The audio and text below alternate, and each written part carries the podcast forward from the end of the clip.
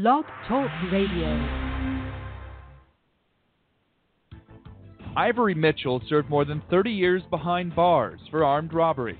Now, the 55 year old wants the world to know what happened inside the Texas prison called the Powledge Unit.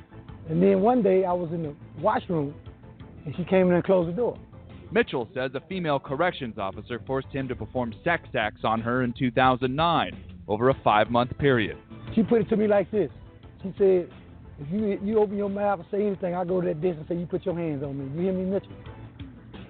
And I said, yes, ma'am. The Department of Justice says about 216,000 adult and juvenile inmates are sexually abused each year, about half those incidents committed by staff. The Prison Rape Elimination Act of 2003 was meant to protect inmates. When I walked over there, he had his pants off and said, I've decided it's been long enough, and you're going to give me what I want. Jan Lastocy helped fight for the law. She was repeatedly raped by a guard in 1998 while serving time in Michigan for embezzlement.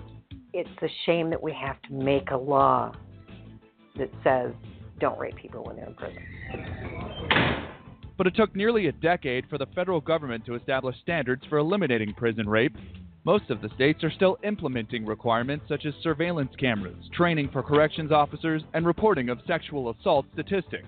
Only two states, New Hampshire and New Jersey, fully comply. Seven states have opted out, facing a loss of federal funds, including Texas. We get thousands of letters every year from prisoner rape survivors, and about a quarter of those letters are from Texas.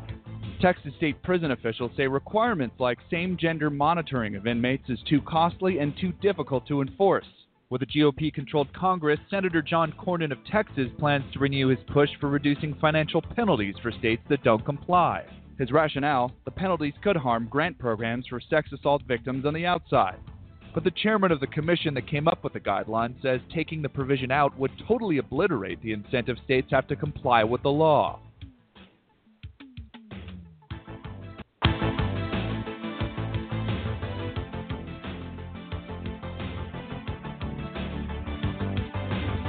And welcome in, ladies and gentlemen of America and all around the world. This is AJC Radio, where we bring the message of justice all around the world. Tonight, we touch on a subject that is adult only, and that is the alarming rise in the rape and assault, sexual assaults that are happening behind the wall in America's prisons. This you do not want to miss this show. Ladies and gentlemen, stand by. AJC Radio kicks off a very troubling issue and epidemic prison rapes in America's prisons. We're coming right at you in a moment.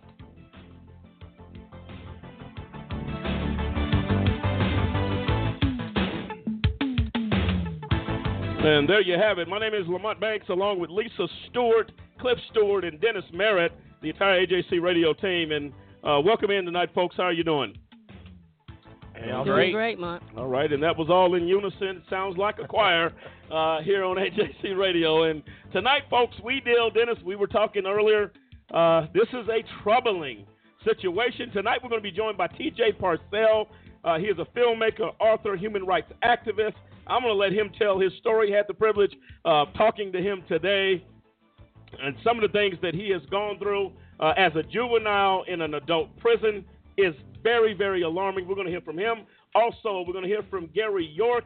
Uh, he served in the United States Army from 78 to 87 uh, and was honorably discharged at the rank of staff sergeant. Uh, he was involved, has worked in the criminal justice system, dealing and seeing a lot of things. And uh, tonight, this is just right down trouble. troubling, Dennis, when you think about uh, no really action being taken.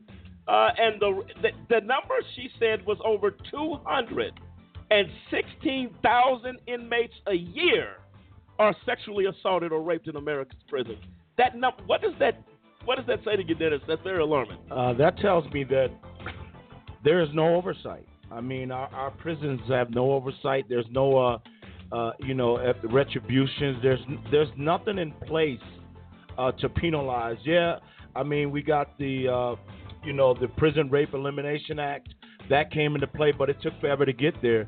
But if no one's watching, if no one's you know holding people accountable, if there's no uh, you know you know, nobody's looking for the information, you know, to bring it together and say, okay, we got a serious problem. It's going to continue to happen. You can't keep what's happening in our prisons out of sight, out of mind. It, it has to be wide open so everybody can see it. Well, the bottom line is is that, and, and I said this today earlier, uh, is that the reason it is escalating at the rate that it is is because the the prison officials are engaging in these acts. Wow. The prison officials, so they're not going to blow the whistle on inmate 55 if they're doing the same type of acts on inmates exactly. and forcing inmates to do these things. Cliff, when you hear that, my concern is this is this is someone's mother, their sister, their brother, their father. We cannot allow this type of behavior. Uh, uh, Cliff, which goes, speaks to what President Bush passed when he was in office, which was the PREA Act, uh, which was to stop prison rapes uh, in prison. Uh, and you know what? If, as long as you have the people in control of power in the prison, the act means nothing because nothing is going to be enforced. Exactly. Exactly, Lamont. I mean, it goes back to uh, what Dennis said with the oversight. But you know, I thought, uh, you know, we had the general, the uh, sheriff on uh, a couple weeks ago from uh, the A and E special, uh, where you know they're doing the hidden cameras in in in his jail there, and you know, you look at you say, okay, well, you guys have cameras and you're catching contraband coming in, you're catching this and you're catching that. How about dealing with this issue? And uh, you know, the the guards have uh, in in most prisons, in most jails, have found the places where the cameras don't find. Exactly. That's where they make their, uh, you know, quote unquote transactions. That's where they do their dirt. And it, it's one of those things where you say, okay, who is going to address it? Like Dennis said, you know, the the uh, the acts come out um, you know, all the way from back when, when Bush was in office. But how is it being dealt with? How is it being controlled? It, it uh, like you said, Lamont, is an epidemic. It needs to be, it really, really needs to be uh, caught because everything that stems from it, like we're going to get into later, but everything that stems from it is just, uh, you know, it's one of those things that go back to the culture inside these institutions that allows it to continue to happen. No, without question. And these are things that, uh, again, need to be addressed tonight. We're going to get an in depth look into the prison rapes and assaults. And I mean, it's just disgusting. It's over the top when you deal with a place and there is somebody that is put in position to oversee the safety, the security of these prisons. And it, the, the system has become so corrupt. You got such a mess that you have to clean up. And the mess starts at the top. And if nothing is being done, that is why rapes 216,000 a year of assault. That is uncomprehendable in number. That seems just insane to me. And it is. If you think about it, you know, when you're looking at the inmates and, and you don't you're not looking at them as people, as American citizens, as human beings. You know, when you start classifying them and you start saying, hey, it's just an inmate, you know, they deserve whatever they get while they're in here. And that's the culture. The culture needs to be changed. We got we have to have oversight and we have to hold people accountable, especially those guards that are supposed to be doing the right thing and they're not doing it. Because this is terrible. It's a tragedy. It's a tragedy. Lisa, before we get too deep into this conversation, uh, please let's uh, uh, let's uh, read the disclaimer to the folks. Yes, we just want to ro- remind everyone that we're not attorneys and that a just cause does not provide legal advice. You want to contact your personal legal advisor for all of your legal needs. Also, the opinions expressed by callers and guests do not necessarily reflect that of a just cause or AJC radio.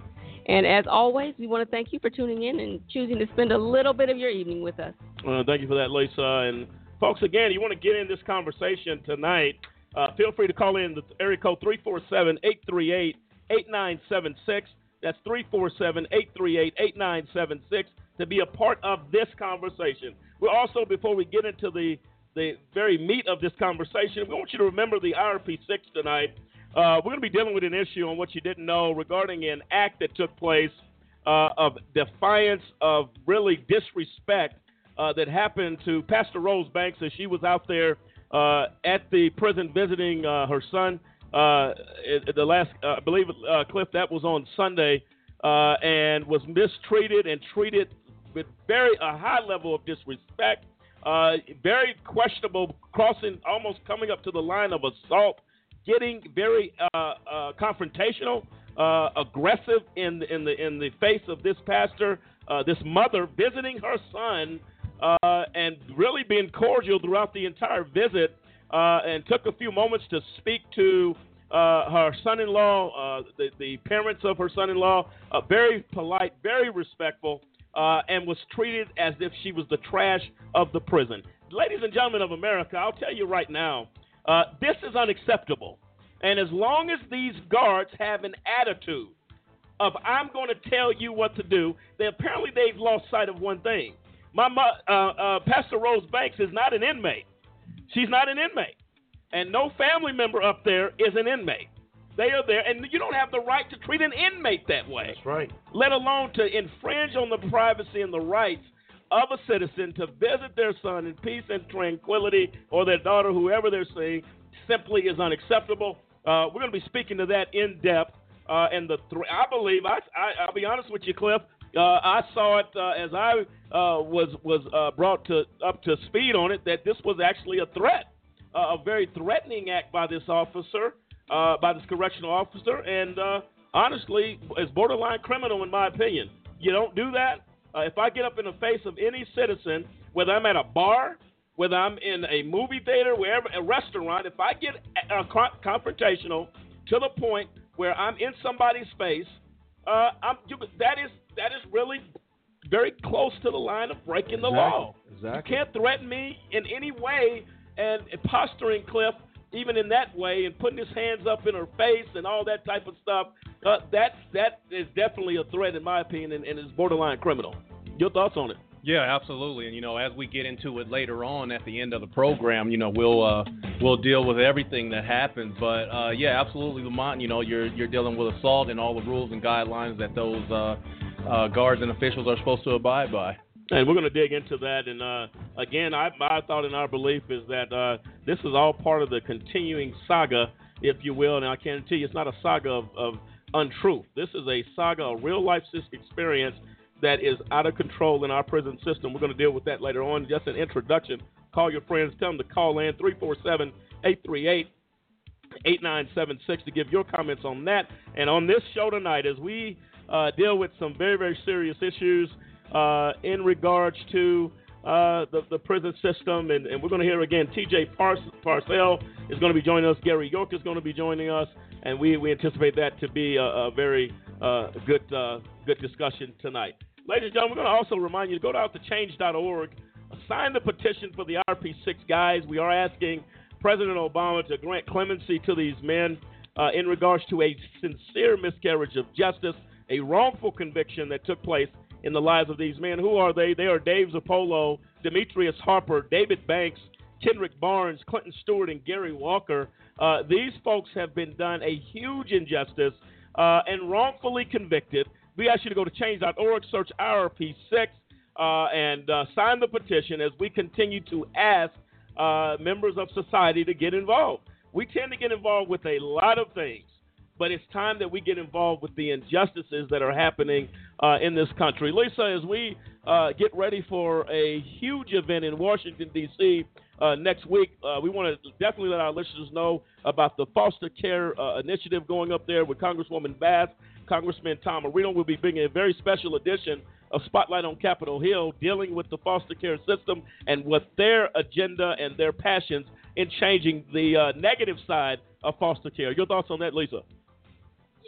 Yes, I think it's a very it's a really positive thing that they're doing for these kids and giving them a sense of feeling special, feeling important when they're not always made to feel that way. I think it's just an awesome thing that they're doing and reaching out to these kids. And these are kids who sometimes don't, who mostly don't have a parent, uh, a biological parent in their lives at all, and they're they're moving sometimes from home to home, and they need some kind of stability. They need some kind of support they need somebody to be stand behind them and say that they're worth something and give them that sense of feeling like they're a, a part of something bigger than they are. And I think it's just awesome that they're doing that. And, and we are grateful, Lisa, in regards to the invitation by Congresswoman Bass and yes. Congressman Marino to invite us. We're privileged and honored to be a part of such a, a very, very uh, spectacular event going on there to help the kids of America. Cliff, we have a caller.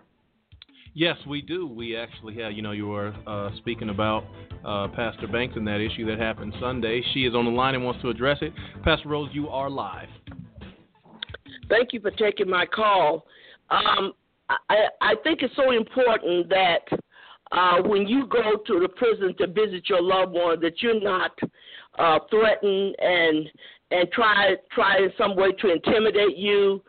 These some of these guards, not all of them, a lot of those guards have been very nice to us. They respected us and what have you. This one came down. I don't even know why he came over to be uh, uh, because he came over from the FCI. I don't know why he came over anyway. Um, anyway, uh, uh, the the the uh, guard at the desk told said that there was an incident. I went over and spoke to to my son-in-law Gary, gave him a hug, and shook his mother's hand. Well, uh, while I was there, uh, all of a sudden, uh, his daddy, uh, Gary's daddy, he he beckons for the for the guard to come over. Well, he's got an issue with me anyway. And the guard got there, so my son-in-law Clifton on the show said you call the guard over for this? And he's sitting there looking like a scared big rabbit. Uh, and I'm thinking to myself, there was no need to call a guard. There was no incident, none whatsoever. So me and Cliff go back and take a seat, and all of a sudden, here comes here comes this little shorty. I guess he has a um, a small man syndrome there. He's he wasn't even out to a duck. He comes over there to me, and Clifford told us to come out in the, outside the room. We came out. This man is totally in a combative mood. I don't have a clue what he was mad with me about. There was no disrespect done to anybody in the prison. The guard at the desk wasn't disrespected. So what are you doing here anyway? And then all of a sudden he, he, he gets me out there. He said under Cliff first, let me tell you something. I'm thinking, What's your problem? Daddy's got his hands up in the air. He's standing close enough in my face for me to file an assault charge on him. Now he stands right in my face, and he was saying something. I got ready to to to address it, and he says to me, "I'm talking." And I'm thinking, what what are you mad about? You know, I could see if somebody done created a scene and been fighting in the prison and something going on. None of that was happening. This man was totally bent out of shape over me. I'm still trying to figure out why. And and he stood there and then he pointed his finger in my face. You're not supposed to do that. And then he points his finger in my face and tells and goes on talking and telling me I could terminate your visit. But since you are respectful to the guard here, I'm not going to do it. Well, if I was respectful to the guard, what do you got your little short, sawed off butt here for? So he stands there and, and, and he's got his finger pointed in my face. I could terminate your visit. You know, these people got an issue with a problem that they want to be uh, uh, the slave master of, of, of the new age, if you will. So there he is. There he is standing there talking about, I could terminate it. Well, he said, but I don't have any reason to. So then why are you threatening me? Ever since we've been going to that prison, we have had problem after problem after problem been four years.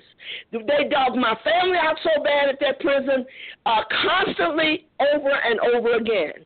Until some of the other inmates' families that was there said, Have y'all thought about calling the President of the United States for how they treat your family? Our family, other people could do anything, our family could do nothing. Everything we did was wrong. If we followed the rules, it was wrong. If we said nothing, it was wrong. They harassed us to no end in that prison. And just recently, have we not been getting a lot of it? But even, I mean, just small things. They would write us about it. They wouldn't write nobody else about it. They changed rules to fit the family of the RP 6 not the other inmates' families. It, it's, it's phenomenal.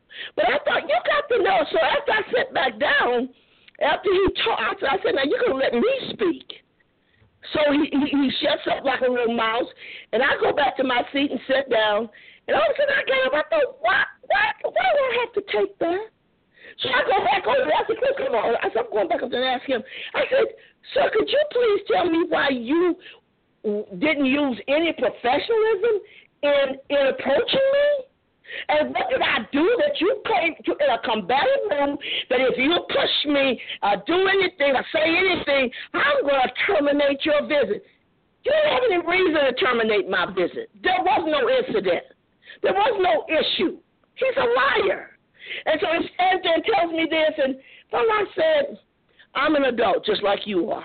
I said, why don't you just come over and say, Miss Banks, can I speak to you, uh, for a minute? I said, we've never given anybody any issues up here. So what made you think you had a a, a real issue on your hand as a result of me? And so they said, like, I'm not going to talk about it. I said, no, let's talk about it, honey. Let's talk about it. Why did you feel that you had to come up with your fists balled up and your hands stretched out in my face, saying all these things? I said, why did you have to do that? I said, we could have had a, a, just a conversation, you and I, and if you had something that you wanted to pass over to me, fine. I said, we, we respect rules. I believe in rules. But when you try to intimidate people and try to cut them down for no apparent reason, and there was a little uh, guy who was on duty now, another man who approached me was Campbell. And what's the other one's name, Cliff? Uh, Riker. He's Riker. He, he was the he was the officer on duty.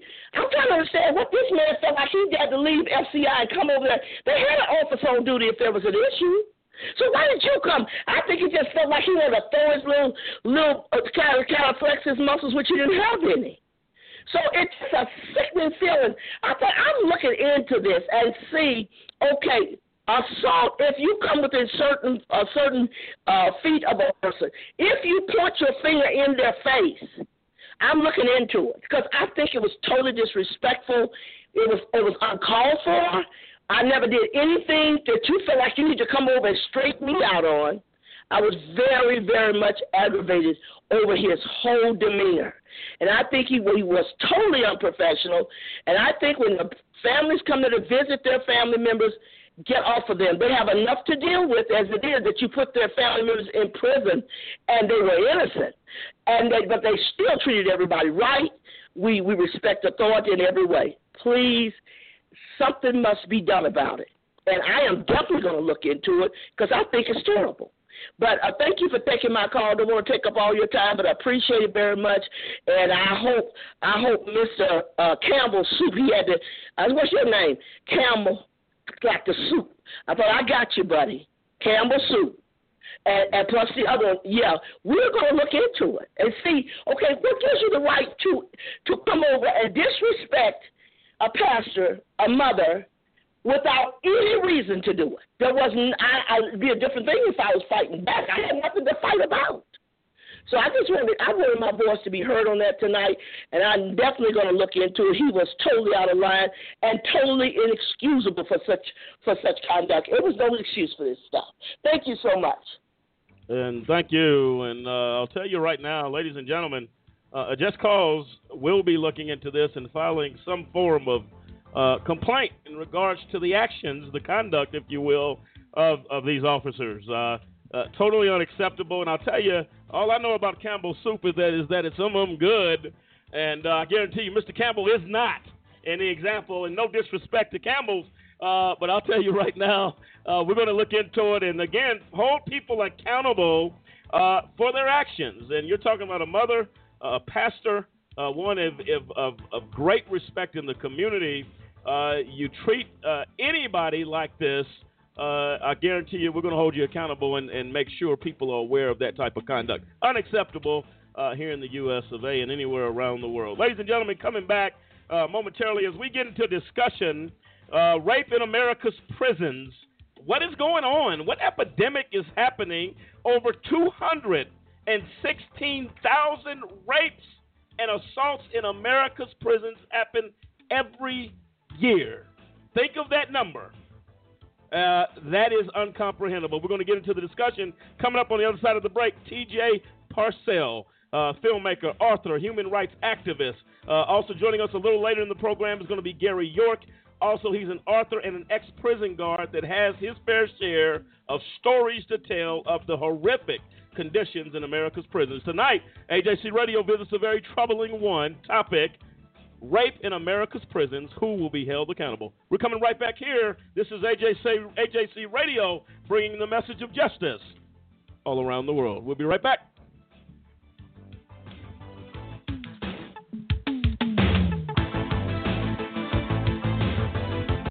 Do you have a big brother? Well, I have a big brother, and I'm pretty sure that you and I experience some of the same things I'll do it just a live. with a big brother. Big brothers will always be big brothers, right? I'm sure you'll agree. Where is she? Well, my brother gets up in the morning. He takes a shower, heads to work, and at some point during the day, he's going to exercise and get that workout, as we all do. Okay. And of course, depending on what's going on, he's going to sit down for two or three meals during the course of his day. And also, depending on what else is going on, he'll probably get caught up on current events and maybe take a few moments to turn a page in a book. How about your big brother? Some of the same stuff, right? Oh, did I mention that my big brother does all of that stuff, but he actually has to have permission a lot of times before he can do it? You see, my big brother was wrongfully uh. convicted of a crime that he did not commit. That's right. That may sound shocking, huh? He's in prison. Wrongful convictions impacts families in ways you cannot begin to imagine. But I've decided that I'm going to do something about it. And I extend an invitation to you to come on board and join me in this fight.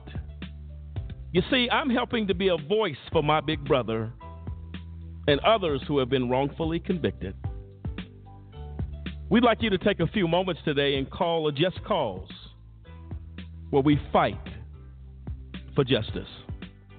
You can call us toll free at 1 855 529 4252. That's 1 855 529 4252. Join with us as we fight for justice and for all big brothers across the land.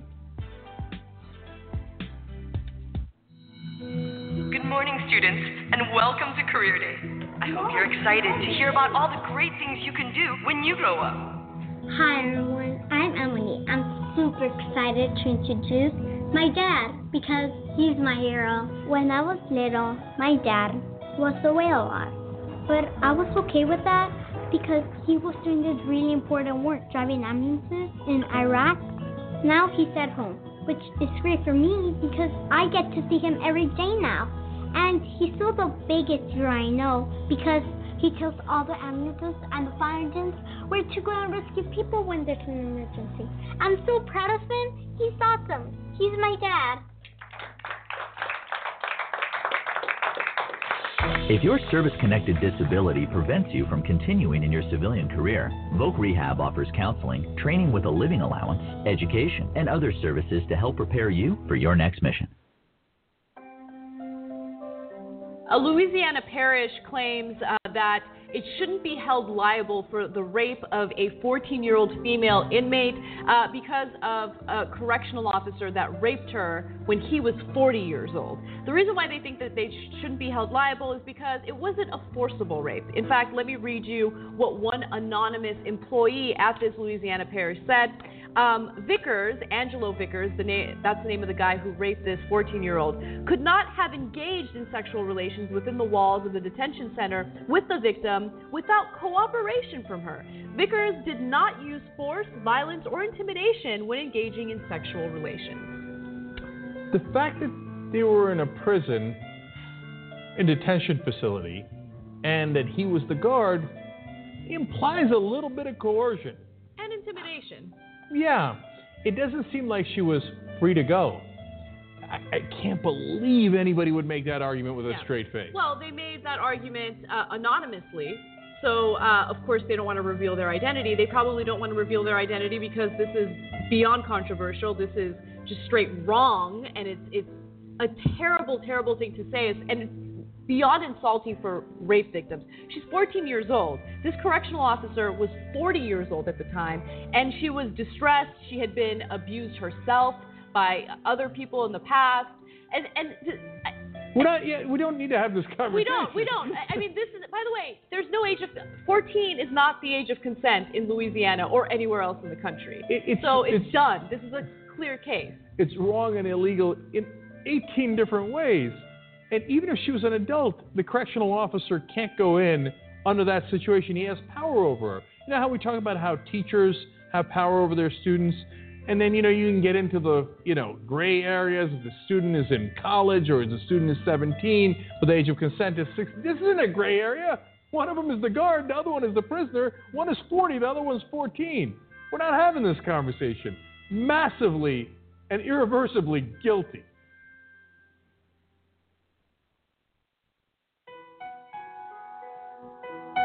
And welcome back, ladies and gentlemen, to AJC Radio.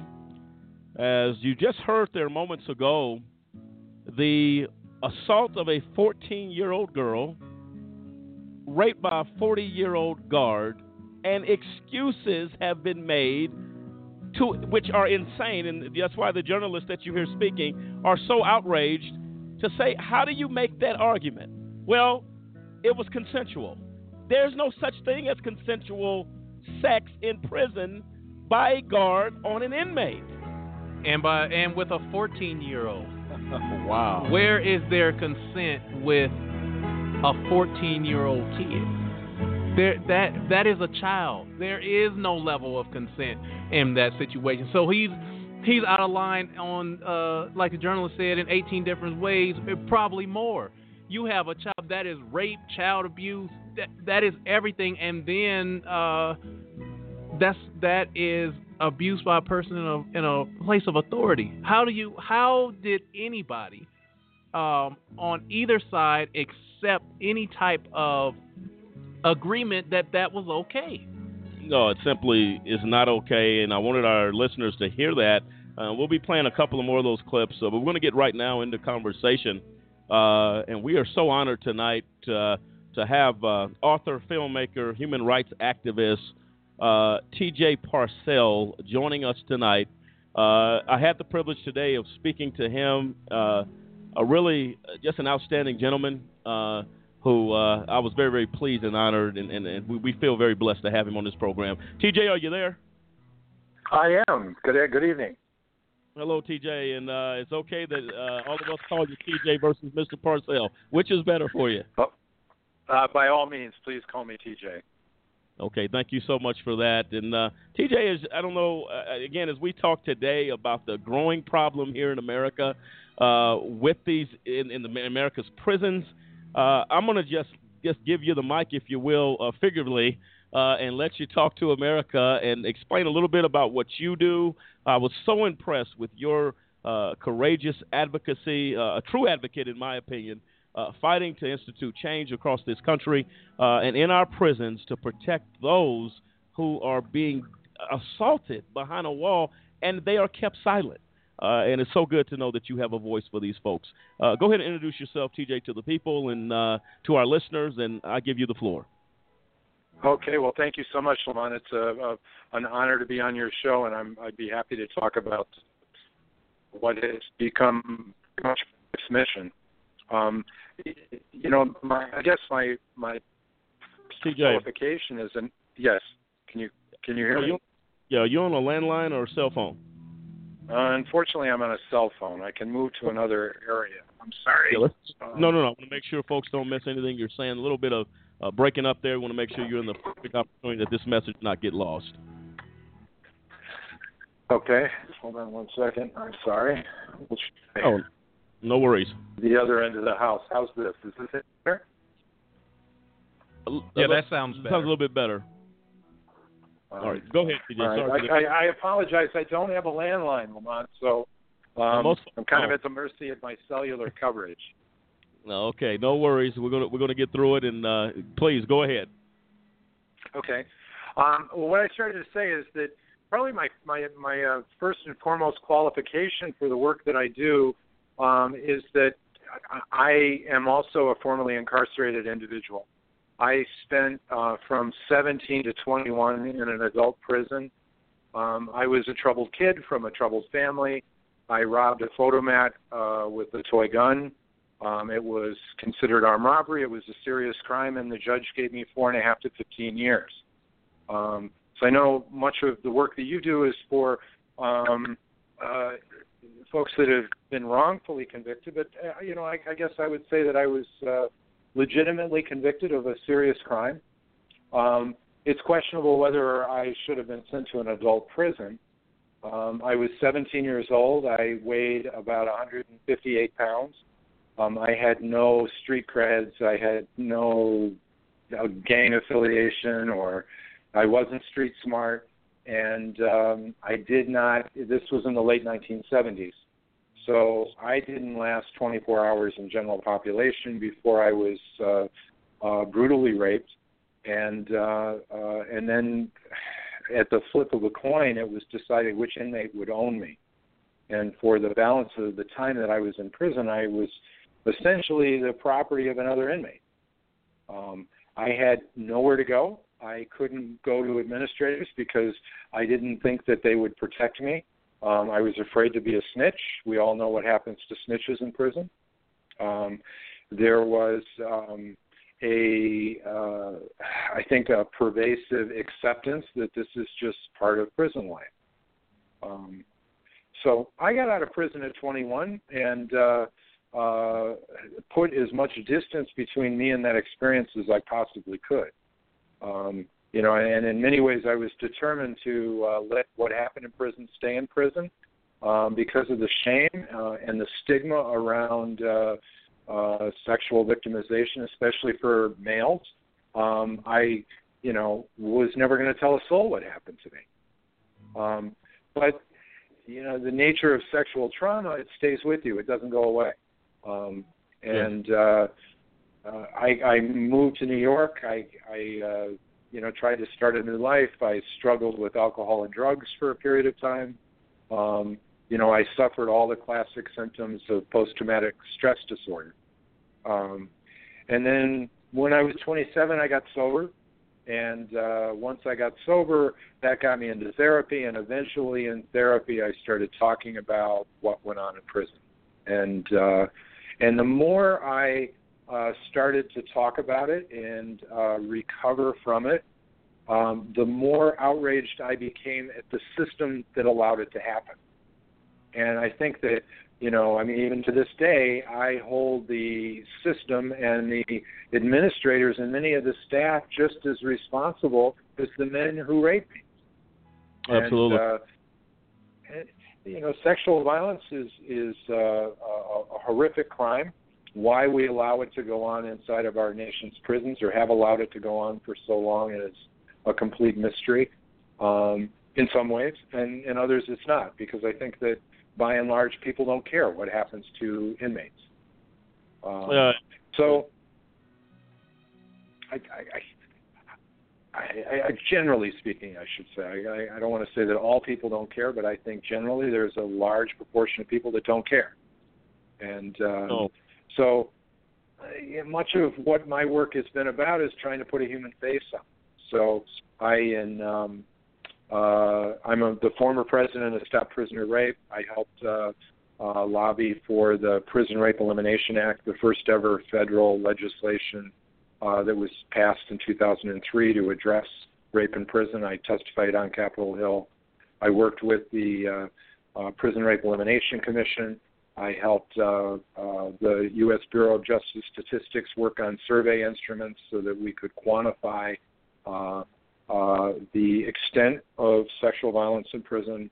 And I helped uh, draft uh, national standards, including uh, the youthful offender uh, standard that now uh, prohibits the placement of inmates under 18 in the same housing units as inmates that are over 18. Awesome. That's awesome, uh, TJ. And I was going back here the, for, the, for our listeners. The Prison uh, Rape Elimination Act of 2003 was again is the first United States federal law passed dealing with sexual assault of prisoners. And uh, uh President Bush actually, uh, GW, uh, passed that particular, signed that into law. Uh, and I'll tell you what, it's something that is told, and this is very startling to me, uh, TJ. I want to get your thoughts on it. It says here in 1974, Carl Weiss and David James Friar wrote that 46 million Americans would one day be incarcerated. Uh, of that number, they claim 10 million would be raped. Wow. This is in 1974, and if you're talking about a Nostradamus uh, moment, uh, how do you predict that? Back, I mean, as far back as that went back, those numbers are startling. And TJ, for you to be a part of something uh, so important to uh, to try to to implement change in these situations, uh, we great deal of respect for you on that, and we we definitely uh, uh, appreciate your your efforts with that. And I think, as you said, to, uh, to a point that you made, why has it escalated? It's because, as I said earlier, and as we talked earlier, TJ, that the guards, those that are there to oversee the protection of that act, to enforce that act and that law, are involved with the rapes. So they're going to look the other way if someone else is getting raped because you know what? They're engaged in the same conduct. What are your thoughts on that? There was a study done by uh, uh, a, a, professor out of the University of uh, Chattanooga that looked into the attitudes of corrections officers, and you know it was a staggering number. It was like over 24 percent of the staff that were surveyed admitted or, or expressed that they believe that some inmates deserve to be raped or or des- get what they deserve if they're raped. Um, so I think uh, it's it's a you know it's it's a prevalent uh, feeling. I, I you know some people say you know look you don't want to be raped stay out of prison or you get what you deserve. And you know we live in a civilized society. We have a 14th amendment. We um, you know we have a you know a, a, a amendment against uh, cruel and unusual punishment. And rape is certainly that. This is a human rights crisis. And much of what uh, PREA has been uh, focused on um, has been about changing attitudes and establishing a zero tolerance mandate across all uh, federal, state prisons, local jails, uh, uh, immigration detention facilities, juvenile facilities. Um, I think in the last uh, 12, 13, 14 years now, we've we've made progress, but we've still have a long way to go. No, absolutely, TJ. And to that point, uh, I'll tell you right now that you know, as I done did some research on this, uh, I ran into the point that people were mostly concerned about the economics of not enforcing the law and protecting. Uh, you know what I mean? Ignoring the fact that our that men and women are getting raped in prison because of the money that goes into protecting the rights of those inmates. Saying basically that we need to use that money to people that are on the outside. So what you do? You yeah. And I'm going to play a clip for you, TJ. I want to get your thoughts on this clip because it talks about how many states have not even gone there. Let's hear what they have to say, and I'll get your comments in a moment. Okay.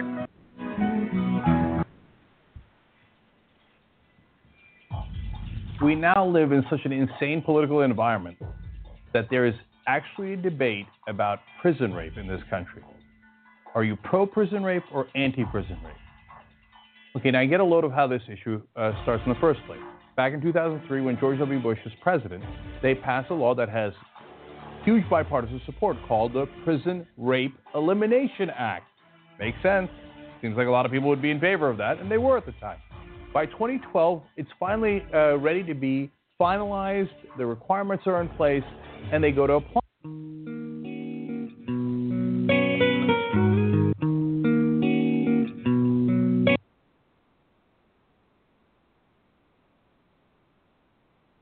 Okay, and we're going to replay that clip. A little bit of technical difficulties, folks. Uh, re- our technical team says they have it. Uh, my apologies, TJ, on that, and to the people of America. One moment, we're going to play that clip now.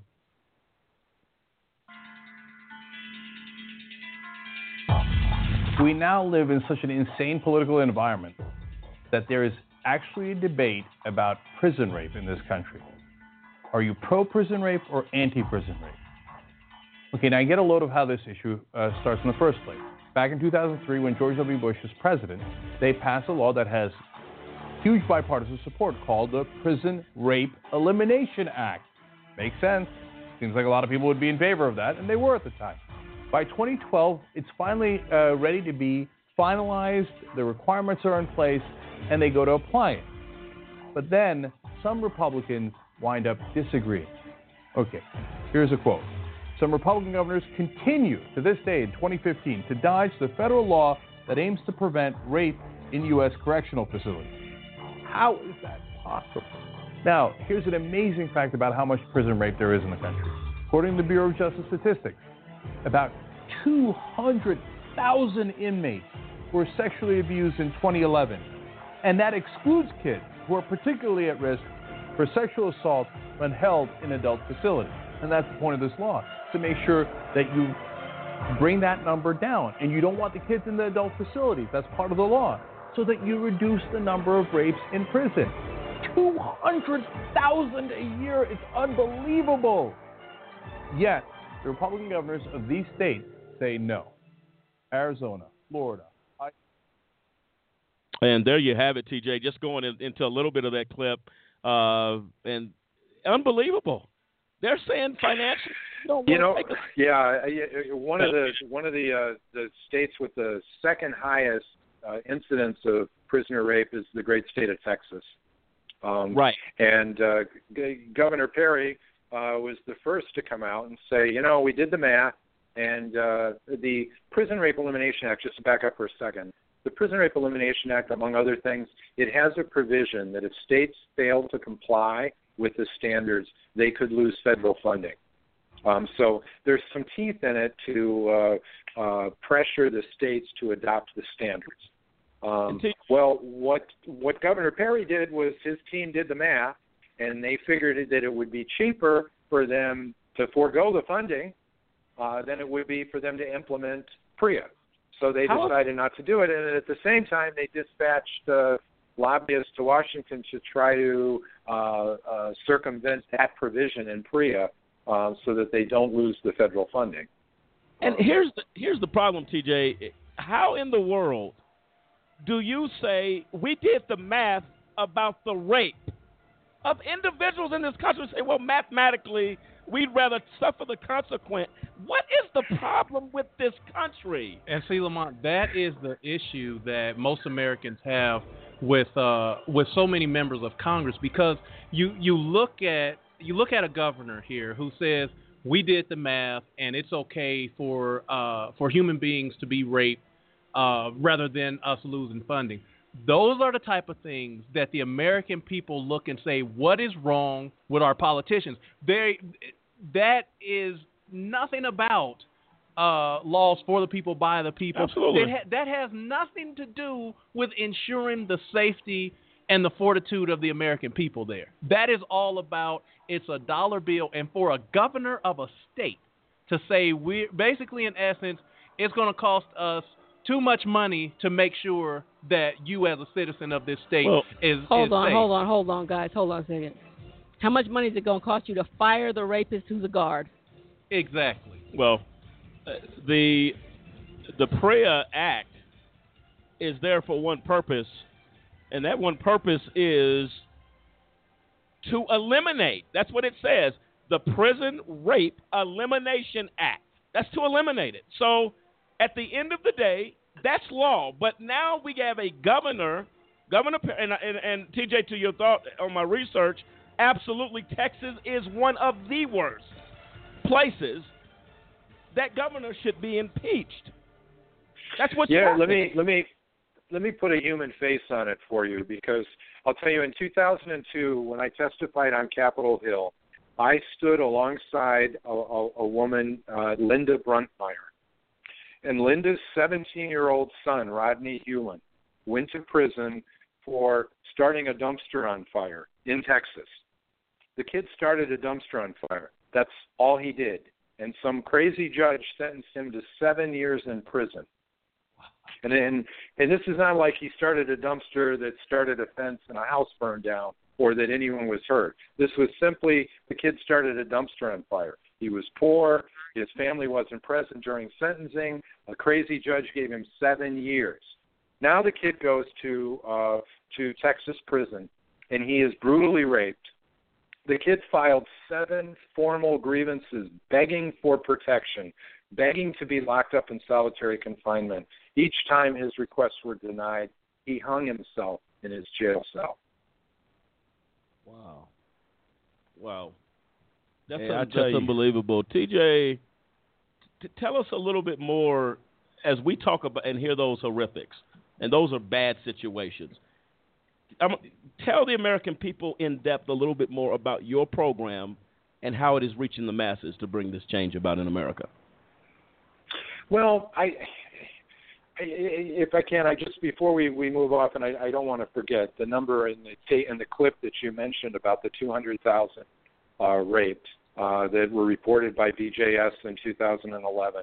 I think the important thing for the American people to bear in mind is that 95% of all prisoners are eventually getting out. They're eventually coming home back into our communities, indelibly marked by what they've experienced inside of prison. So this is all of our responsibility because we're going to have to we're going to have these traumatized individuals coming back into our communities. And many states uh, corrections agencies do not have the funding or the resources to provide the treatment that these folks are going to going to need.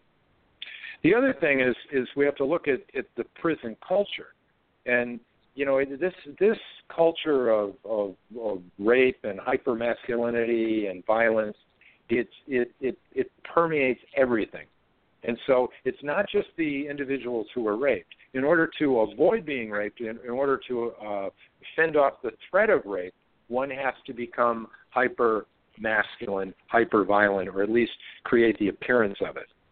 And for the entire time that they're in prison, they need to behave this way. And then when these individuals come out, we suddenly expect them to be normal and to just assimilate. And that is a completely unrealistic expectation.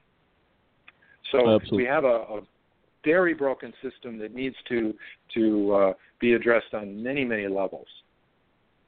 So no, absolutely. um, you know, I, so to answer your your more recent question, I, you know, I mean, I spent I spent several years uh, doing direct advocacy work, um, and uh, I worked with the PREA Commission, and um, I wrote a book about my experience in prison. Uh, it's a book called Fish: A Memoir of a Boy in a Man's Prison uh, by Da Capo Press.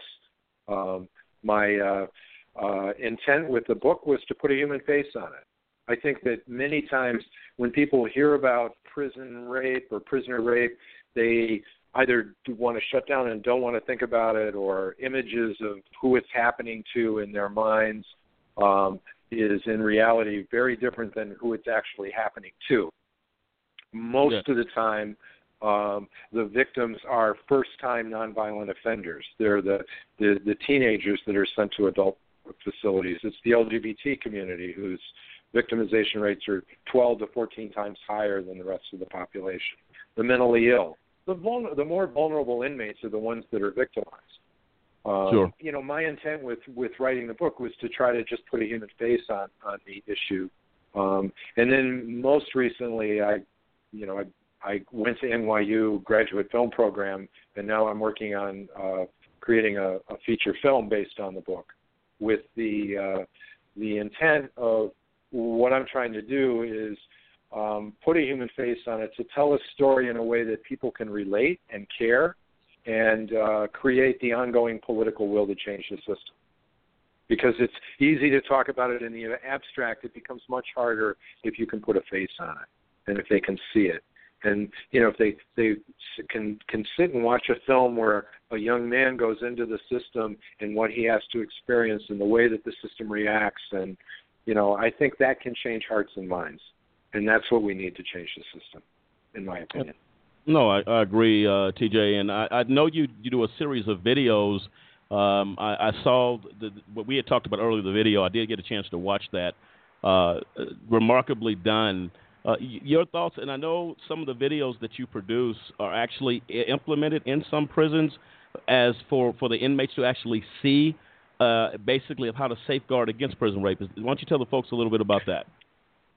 Sure. I, I, I did a project for the New York State Department of Corrections, an inmate orientation video, and I worked with uh, about 20 current inmates, and basically, um, what we did was we created a 20-minute uh, uh, uh, video on sexual safety, what to look out for, and how to avoid it. Um, and you know, inmates are more apt to listen to other inmates than they are to staff. And uh, you know, the inmates that live in this world are the real experts on on how that world operates. Um, and so we created this video, um, and basically, it, it, it, things have changed, uh, you know, significantly from when I was in prison in the late 1970s, um, and things are, are changing since 2003 with the PREA.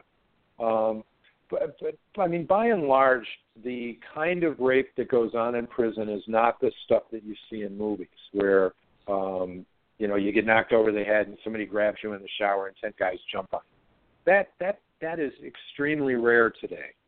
Um, uh, but every guy coming into a male prison, that's in the back of their minds because they've seen it a thousand times in television, they've seen it in movies, they've heard the jokes, don't drop the soap. It's like even the toughest guys will tell you, you know, they're, they're it's in their minds, right? They're they're, they're not going to let it happen to them, but you know that that's the number one concern of everybody coming in the door. And the predators know this. And the predators use that fear to manipulate. And so a lot of the the rape that goes on in prison today is more uh, a process of trickery and uh, manipulation, where they groom the guy coming in, they befriend them, they give them things, they make them uh, feel comfortable, and then then they kind of slip up next to them and say, "Look, the only reason nothing's happened to you is because I've been looking out for you, and so now you need to return that favor. You owe me, in effect." Um, sure. So with the uh, the inmate orientation project, I, I think the the predators in New York State are going to be pretty uh, uh, pretty annoyed at us because we essentially exposed every one of their techniques. Um, so every incoming prisoner in the state of New York, uh, as part of their orientation process, sit, has to sit down and watch these videos, and uh, so you know the predators have to go back to the drawing board and come up with some new game because we we've essentially exposed it, and uh, but I think more importantly, what we were doing with that project was wanting to uh, have an impact on the culture within the prison, among the inmates themselves. Um, you know, there's uh, many inmates in prison, male and female, have suffered sexual abuse as children, and uh, uh, it's sort of an interesting phenomenon. In prison, um, child molesters are the most hated single demographic there. Um, rapists are not quite as bad as child molesters, but there certainly is there's a disrespect for rapists in prison. At least that was my experience when I was there. Sure. Um, yet, for some reason, we've we've tolerated rape going on inside the walls. And when you pose that question to inmates, why is it that we do that? Oftentimes they kind of look at each other and they look and they go, you know, that's a really good question. I don't know why. Why do we do that? And so much of what we were trying to do with this New York State project was say, guys, what if we could come together and and come to an agreement that uh, we we make an exception to this wall of silence. We make an exception to this snitching rule. That when it comes to sexual safety and sexual violence, that's not snitching. And and essentially, the inmates themselves make that argument in the video. Um, and so I think you know, it's going to take a little time to see if it works. Um, but I think we planted a, enough seeds, um, and we're trying to create an atmosphere where an inmate who is feeling vulnerable, who is being, who is perhaps being pressured, will feel confident and safe enough to come forward and ask for help. No, I think that's a, I think that's absolutely amazing. Uh, that that, and I believe you. I believe that to be the case, uh, TJ. When you do go in, and it hasn't changed. Uh, I share with you today I was wrongfully convicted, uh, did seven years. Uh, the system is the same. The grooming process is the same. Uh, they prey upon the weak. That is what they do. And there was a video. I don't know if you're familiar with this video. There was a video that we watched uh, again prior to my wrongful conviction in getting into the prison system. Uh, they made us watch in regards to the candy on the on the pillow. Uh, their oh. position, their position. You, you know what I'm talking about. Uh, I, know, no, not only do I know what you're talking about, I, I, I sadly have to say I, I helped work on that. Uh, Did you? Uh, but I didn't direct it and I didn't write it. I was just. Uh, no, no, no. I was just I, the guy that did. Yeah. um, Well, I know the video, and it's been deri- it, it, it, the inmates often will refer to it as the candy bar video, and they didn't take it very seriously. That, yeah, it was more. Uh, but when you find out, the point was is that, and it goes to your point, TJ. When you say, you know, they expect you, that they've protected you, they've groomed you, they they'll even come in and offer you commissary. Hey, you need some food? You come on in, we'll take you in. But ultimately, these are predators. And as you say, it, it is to do one thing in mind to groom you and get you to feel like if you don't, they're going to kill you in here, or they're going to do this. Especially those with sex sex cases, and they, you know, you they, they call it paying rent these days.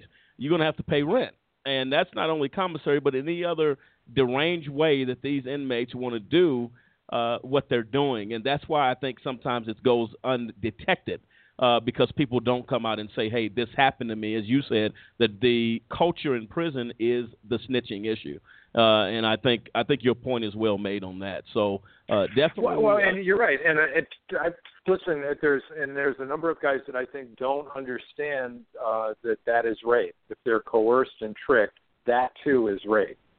Um, yeah, it is. They, that you know, there's there's a shame around the victim, the sexual victimization, of course, but there's also a shame around allowing themselves to get tricked and allowing themselves, like they blame themselves for putting themselves in that situation.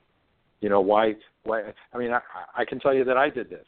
You know, in uh, in when I was 17, the, what happened was the guys asked me if I drank, and uh, you know I was Irish. Of course I drank, and uh, they invited me to drink with them. And what I didn't know was they were going to spike my they they spiked my drink with Thorazine, a heavy sedative they gave the mentally ill prisoners. And then boom, next thing you know, I was in a dormitory and uh, was being raped. And and believe me, the next day when I walked the yard, I blamed myself. I thought, how could I be so stupid? How could I not see it? You know, how could I be so naive? Well, you know, I was a 17 year old kid. Um, right. It, it, it, it No, wasn't I- my fault. No, it absolutely wasn't your fault, TJ. Uh, I think it's I think it's a I, I, what I say to you, TJ. It takes a lot of courage to come out and to express this, and I think you somebody has to be that voice, as you said, to put a face. You know, like you said, the stereotype and the perception of prisoners is that well, if you're in prison, you deserve what's going on. If something happens to you, but when they see a young man uh, as yourself, someone who has become successful, someone who's become an advocate, uh, someone who is concerned about what's going on. Uh, I think it's true, uh, Dennis, that, that the face being put to it makes it brings a reality to it that makes you shiver. That I- this happened. What are your thoughts? Hey, I truly have to commend you, uh, TJ. I tell you, uh, uh, I listened to you talk, and and it, it it really touched me because it's it's so true. First of all, we we have to we have to put a face on it because justice have already put a face on it, and that face is not true. You know, just because someone goes to prison does not mean that they deserve to be raped or deserve to be beat up, deserve to be killed. Because you know we got people dying in prison. But I tell you, until more people, uh, uh, until we get more advocates, until we get America to start, we, we got to look into our prisons. I mean, out of sight, out of mind, nothing's gonna change. If, if we're not looking at it, if, if we don't wait, if we don't do something until if we wait to do something when it finally hits home, that's too late. Now that we're hearing, we're, we're hearing the stories. We're we're we're seeing that there's a lot of problems in our justice system, in our prisons. Now is the time to jump on board for any law or try to push a law to make up, make the changes in our prison system. And again, I have to commend you because of what you're doing. Believe it or not, that step. Look how much has came about just from you saying, "Hey, I need to speak out. I need I need to let some other people know what's going on." And and again, I just commend you. Thoughts on that, TJ? Um, well, thank you. I, I, I would say that uh, in many ways I've, I've not had a choice. you know, it's uh, you know, I mean, I, I've spent a lifetime uh, trying to process and deal with the uh, the aftermath of what went on in those uh, four years I was in prison, and uh, uh, I have tried every form of therapy uh, you could think of. Um, I had EMDR and psychotherapy and psychodrama and psychoanalysis and uh, Gestalt and um, and and all of those things were very helpful. But I think that in the end, it's my advocacy work has been the way that I've been able to come to terms with it. So, you know, a lot of my uh, my advocacy work is is really just channeling my outrage at, at a uh, at a very broken system, um, No. and it's it's how I can I I can deal with it on a day to day basis. No, absolutely, and uh, those are things that are uh, noted. And I, I note here, uh, TJ, uh, you you had referenced it earlier at, back in 2003, uh, testified on Capitol Hill with Linda Bruntmeyer, uh, the mother from Texas whose 17-year-old son was incarcerated after setting a trash bin on fire uh, while he was in prison. He was raped repeatedly, and that's the gentleman you said he later hanged himself inside his cell. And it says here that you felt a special bond with Linda because you too had been raped in prison at 17. TJ, when you think about what you've gone through, uh, it there, it brings an extra level or layer of fire, if you will, to fight for justice and to change the system as it is. Would you agree with that? I would absolutely agree with that.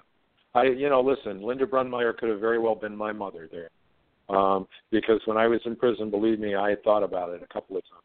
I just didn't have the courage to do it. Um, and uh, you know, I mean, I ask you. I mean, it would have been easy for you once you were exonerated and released to, you know, to just go on with your life and put it behind you. But uh, you haven't. Um, you know, for some of us, I think that when we experience injustice on on such a deeply profound level, there is a sense of responsibility. Um, you know, and, and that's what I feel. I just feel I feel a, a an obligation and a responsibility to uh, you know the kids and the young men and women that uh, uh, are being victimized inside of our prisons. No, absolutely, TJ, and and uh, wow, I, I feel like me and you are bonded definitely for the in, injustice that we've gone through uh, as men. And uh, I want to tell you right now, you have a partner uh, here at AJC Radio, uh, and and uh, a support group, if you will, that will help you. Uh, and fight this war together. You, you know, it takes all of us coming together. Exactly. a lot of people do not have the courage to say what you say. And as you say, we feel a sense of an obligation that be, if it justice happened to me, if it happened to you, uh, it's happening to a lot of people across this country. TJ, we're going to come right back, give you closing comments, and we appreciate you joining us tonight. Can you come back on the other side of the break? I want you definitely to ha- uh, give the information to the people how they can get a hold of you, uh, and we're going to uh, definitely uh, have you say some closing thoughts on this very important issue. Would that be okay? Absolutely, absolutely. I'd be happy to. Okay, thank you, TJ. Ladies and gentlemen of America, if you want to call in and comment on this situation that is facing, I believe, which is a crisis in America, prison rape uh, happening at an alarming rate. When you're talking about hundreds of thousands of rape victims a year, and no one is honestly being held accountable, we have a serious problem that we need to discuss. Tonight, we've been honored TJ Parsell, a gentleman who has stepped outside the comfort zone, if you will, to share his story and his passion and his vision to institute change. We're coming right back here on AJC Radio as we continue to discuss this very, very troubling issue. We'll be right back in a moment.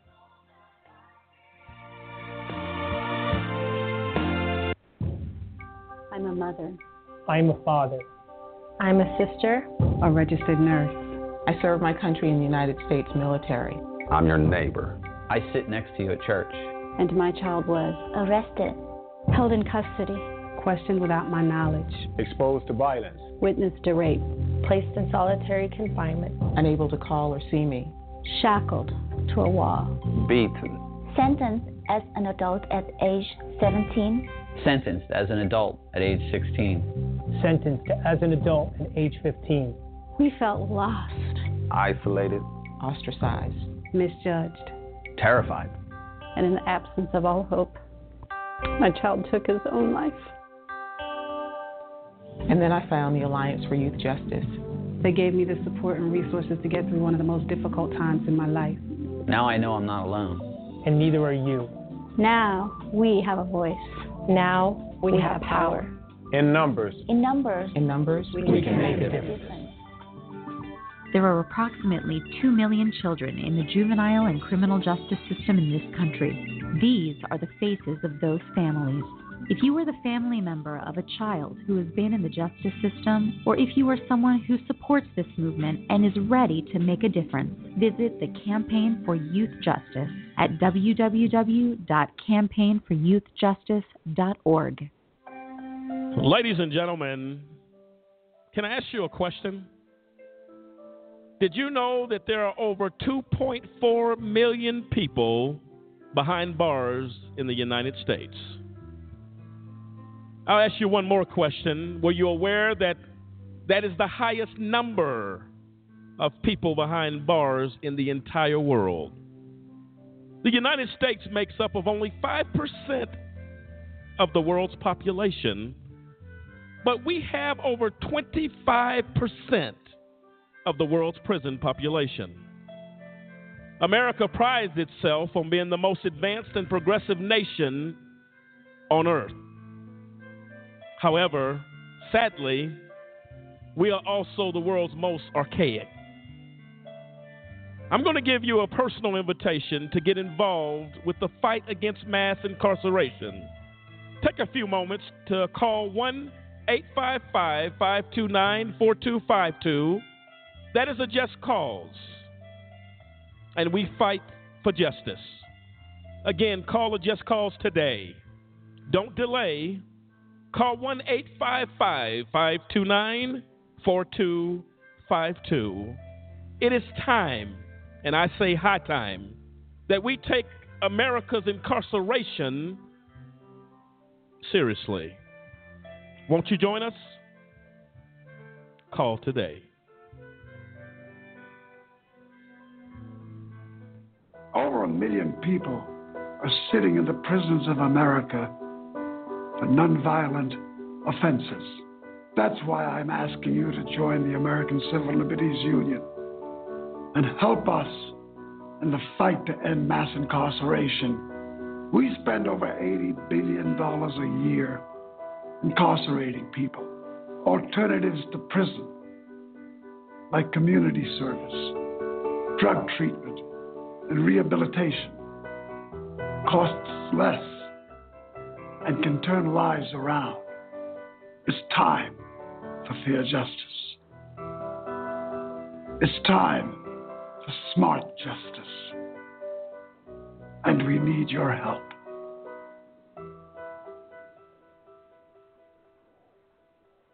Because I'm 16, I can't drive at night.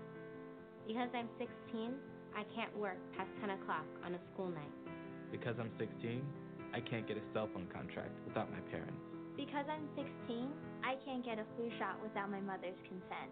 At 16, I'm not old enough to watch an R rated movie alone. Because I'm 16, I can't buy a lottery ticket. I can't vote. I can't drink. I can't smoke. I can't join the military. Because I'm 16, I can't sit on a jury, but I can be tried as an adult. I can get a lifetime criminal record. If I get arrested, my parents don't have to be notified. Because I'm 16, my mother had to sign this consent form so that I could participate in this video. But I can go to an adult prison. But I can go to Rikers Island. But I can be sent to Attica. My name is Michael Corriero. I was a judge for 28 years in the criminal courts of the state of New York. New York is one of only two states in the entire nation that automatically tries children as young as 16 as adults. We change that. Last week, my father sent me to my room. Next week, a judge could sentence me to an adult prison. We need to judge children as children. It's time to raise the age of criminal responsibility in New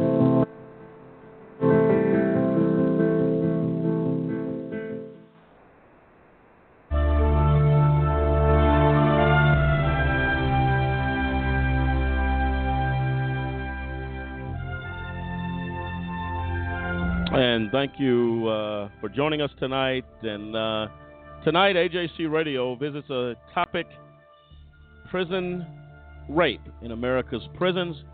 And uh, I'll tell you right now, folks, uh, this is something that is troubling. Tonight, we've been joined by TJ Parsell.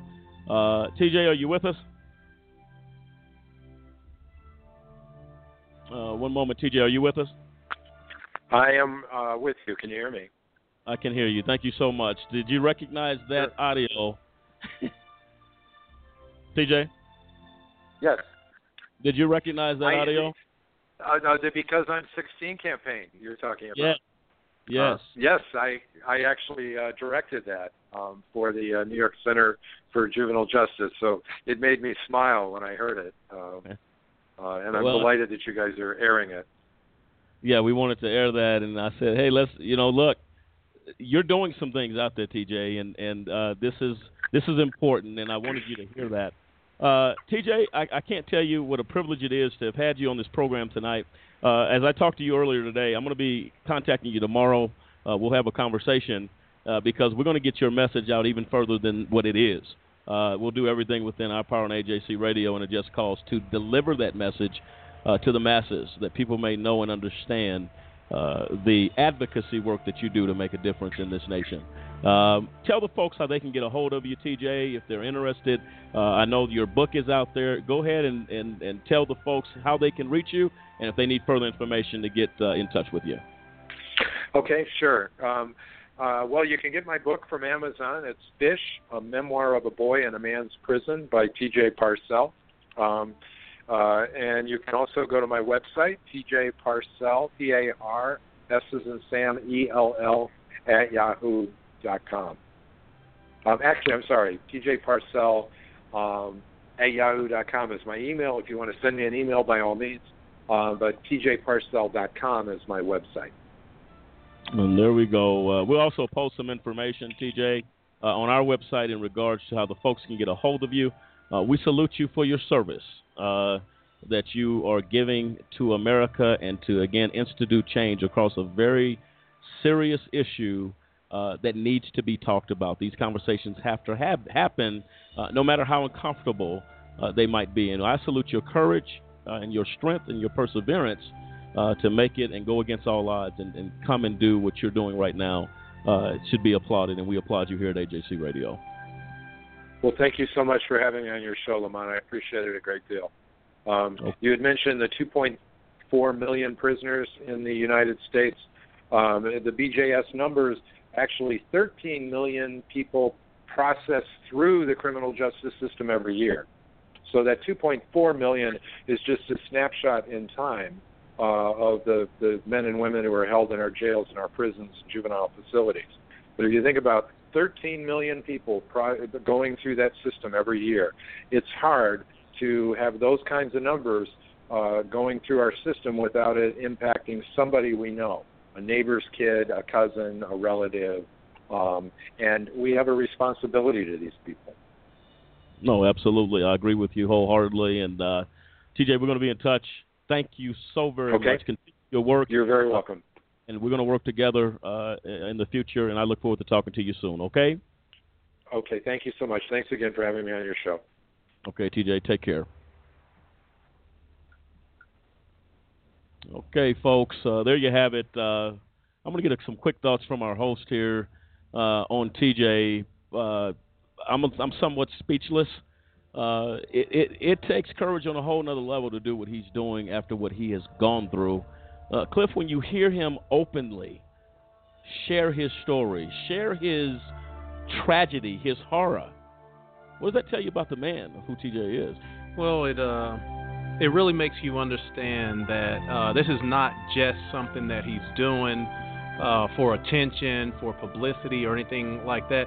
I mean, this is personal to him, and he's he's taken his experience, his experience, and and really has brought it to the masses to to show that you know it, it, didn't just happen to him. This is uh, widespread uh, abuse, a widespread issue, an epidemic in the uh, in the American prison system, and and he uses his experience and like you said, you know the his his level of courage to speak out, to openly explain what happened to him, what he went through, and to deal with it and and to present it to the entire world and go go in front of uh, you know politicians, in front of uh, government, and say, look, this happened to me, and I need to do everything that I can to ensure that it doesn't happen uh, to anyone else. And with his PSA, because I'm 16, I think that's where it starts. I mean, you have you have people who are who are juveniles who are being put in uh, adult prisons they don't stand a chance. A don't. 17 year old boy, like he said, uh, when he went in, he had no street cred, no street experience, did something very foolish, and ended up paying the ultimate price for it. But uh, that's where it begins, you know, is is that these are kids you cannot house them with adults and expect them uh, to survive on any level. Well, and uh, Dennis, your thoughts uh, on that? Uh, TJ, uh, a great deal of respect for the man that is fighting for justice, fighting, and what? And I, let me say this, and Dennis, I'll come to you. What troubles me more than anything, rape is a horrific act that many times people are never ever the same from. These are lifetime scars. When we as a nation sit back and refuse to address the corruption in our prison system with our guards, with our wardens, with our AWs and our captains and all that's going on, when we sit idly back, do you know the fact of that 17 year old boy who hung himself? He hung himself because he couldn't deal with it anymore. Someone must answer for that. How do we sit back in good conscience as a nation and let that happen? We need TJ out there making his case. Dennis, your thoughts? Lamont, I truly agree. I mean, uh, the advocacy, the, the, the, the willingness to fight uh, a, a corrupt, we, we got to be real, corrupt justice system, a system that has no uh, accountability, no no mechanisms in place to penalize uh, these culprits, these these uh, abusers, uh, and, and until we until we as America, again, I'll say this over and over again, until we stop waiting to voice our discontent, to voice our disconcern with, with what's happening in our prisons and our justice system, we're going to continue to hear stories like this. But I tell you, I truly, again, I have to commend TJ. I mean, awesome work. And hopefully there's others that heard this show tonight that will, you know, j- jump on the bandwagon and say, hey, I'm going with you. But it's awesome. I Well, truly we- appreciate it. We we appreciate that, um, Lisa, and we're getting ready to get Gary York on the line. He he decided to join us tonight. Uh, he's been with us before, has a huge amount of information to share. Uh, Gary, uh, we're going to be coming right to you. Lisa, your closing comments on TJ. Well, uh, I think listening to his story and the things that he had to say, it's sad. It's very saddening to know that that the things that people care about in this country, they don't care. How do you not care about these things happening to people? They don't stop becoming humans when they go to prison. They don't become animals because they were put in prison. When you're put in prison because you've broken the law, you've done something that you shouldn't have done, being there is punishment enough. I think every effort should be taken to ensure that these people are not uh, treated any more, any worse than what they should be. I mean, just being there, that is the that is the that is the punishment. They don't need anything on top of that, and it should be something that's fought for. It should be something that everyone is concerned about. No, absolutely. And Lisa couldn't could not have been said any better. Uh, I believe we all agree uh, there's a problem. Right now, uh, Gary York is going to be joining us. Uh, outstanding gentleman, uh, has definitely a lot to say, um, and we want to actually give him an opportunity uh, to tell his thoughts, to come in and to share uh, uh, his position. Gary, are you there? Yes, sir, I am. How are you doing? Uh, doing well, Gary. Thank you so much for taking uh, time with us. We apologize for the delay. Uh, I'm sure you've heard what this discussion has been about uh, prison rape Yes. in American prisons. Uh, you are a former uh, uh, CEO, as they call them.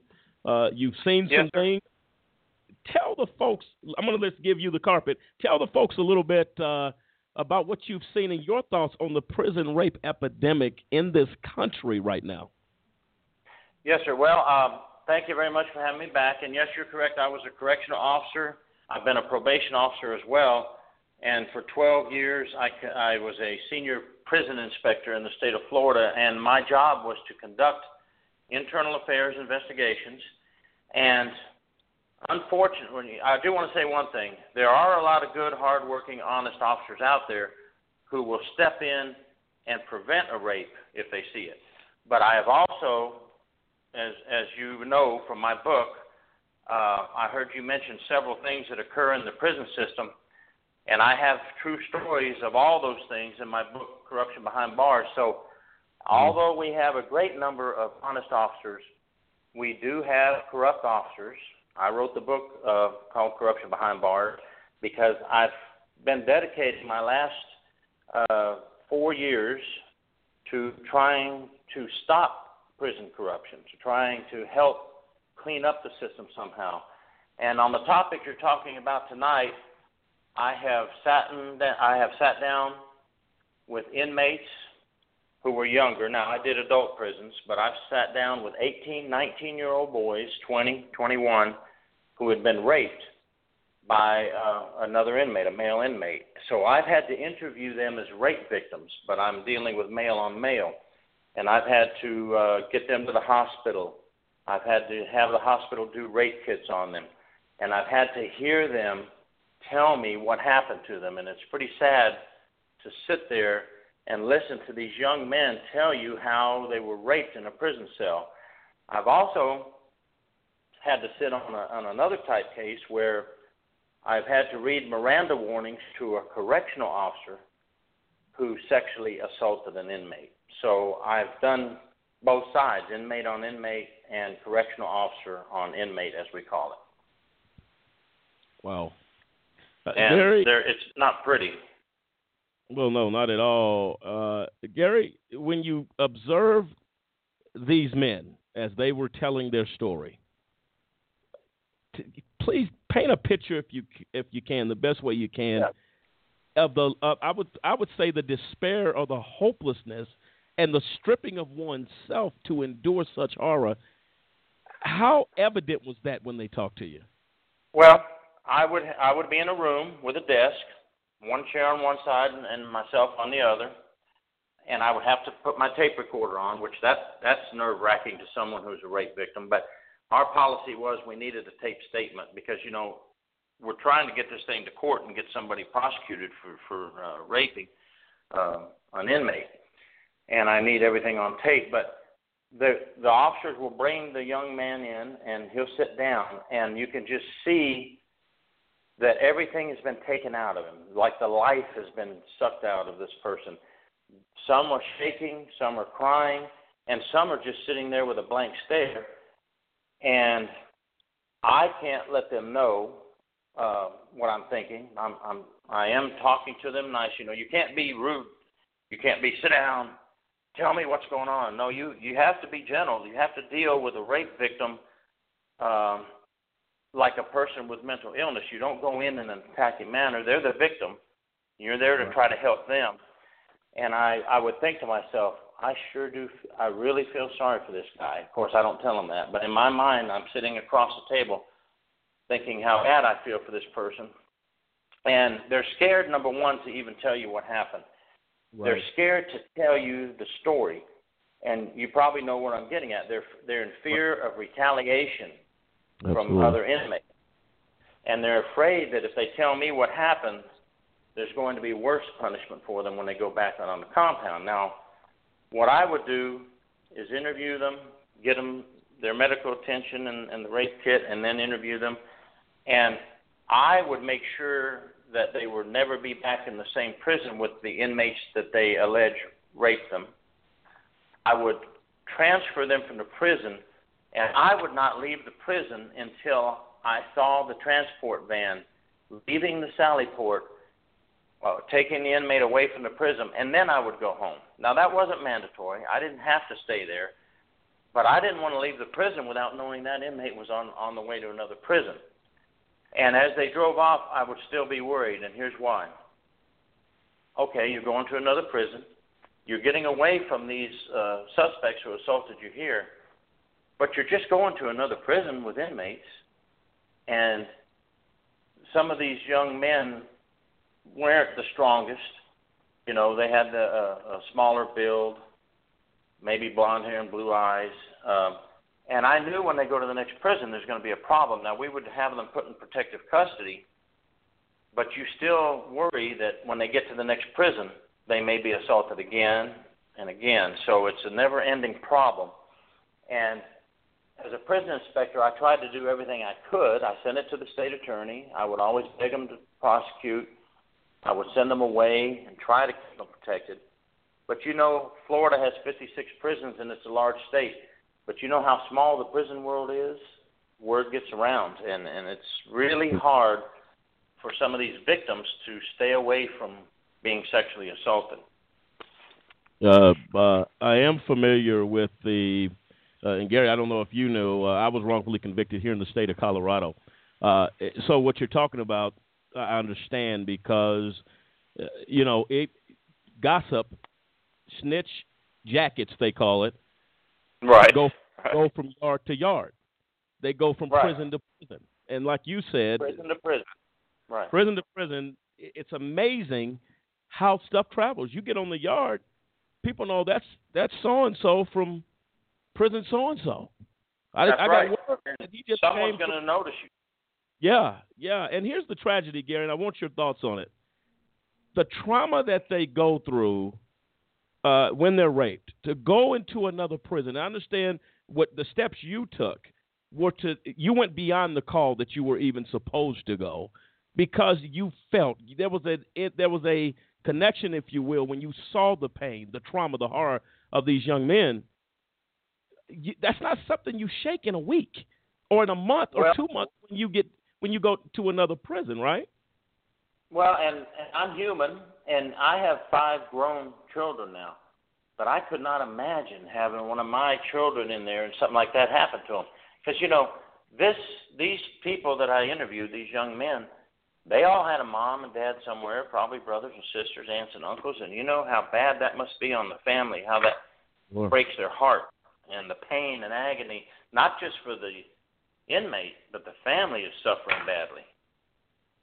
Yeah, because they're worried about their loved one uh, suffering that. That is so horrific to me, and and and my point being made when they go to that other prison, that trauma, that despair, that look that you saw in that office when you interviewed them, sometimes appears when they arrive at another prison. well, And you the- see the you can see the look of uh oh. I would also tell them um, I want to keep a watch on them for the first few days. Some of them you could see. I, it's like uh oh. In my mind, I'm thinking I think he's giving up. I'm worried about a suicide situation. So I would say I'd like this. I want you not like I was. I would tell them we want to put them on suicide watch for at least five days until we get some doctor uh, or psychologist to give us a report because these guys look like they're ready to give up. Right.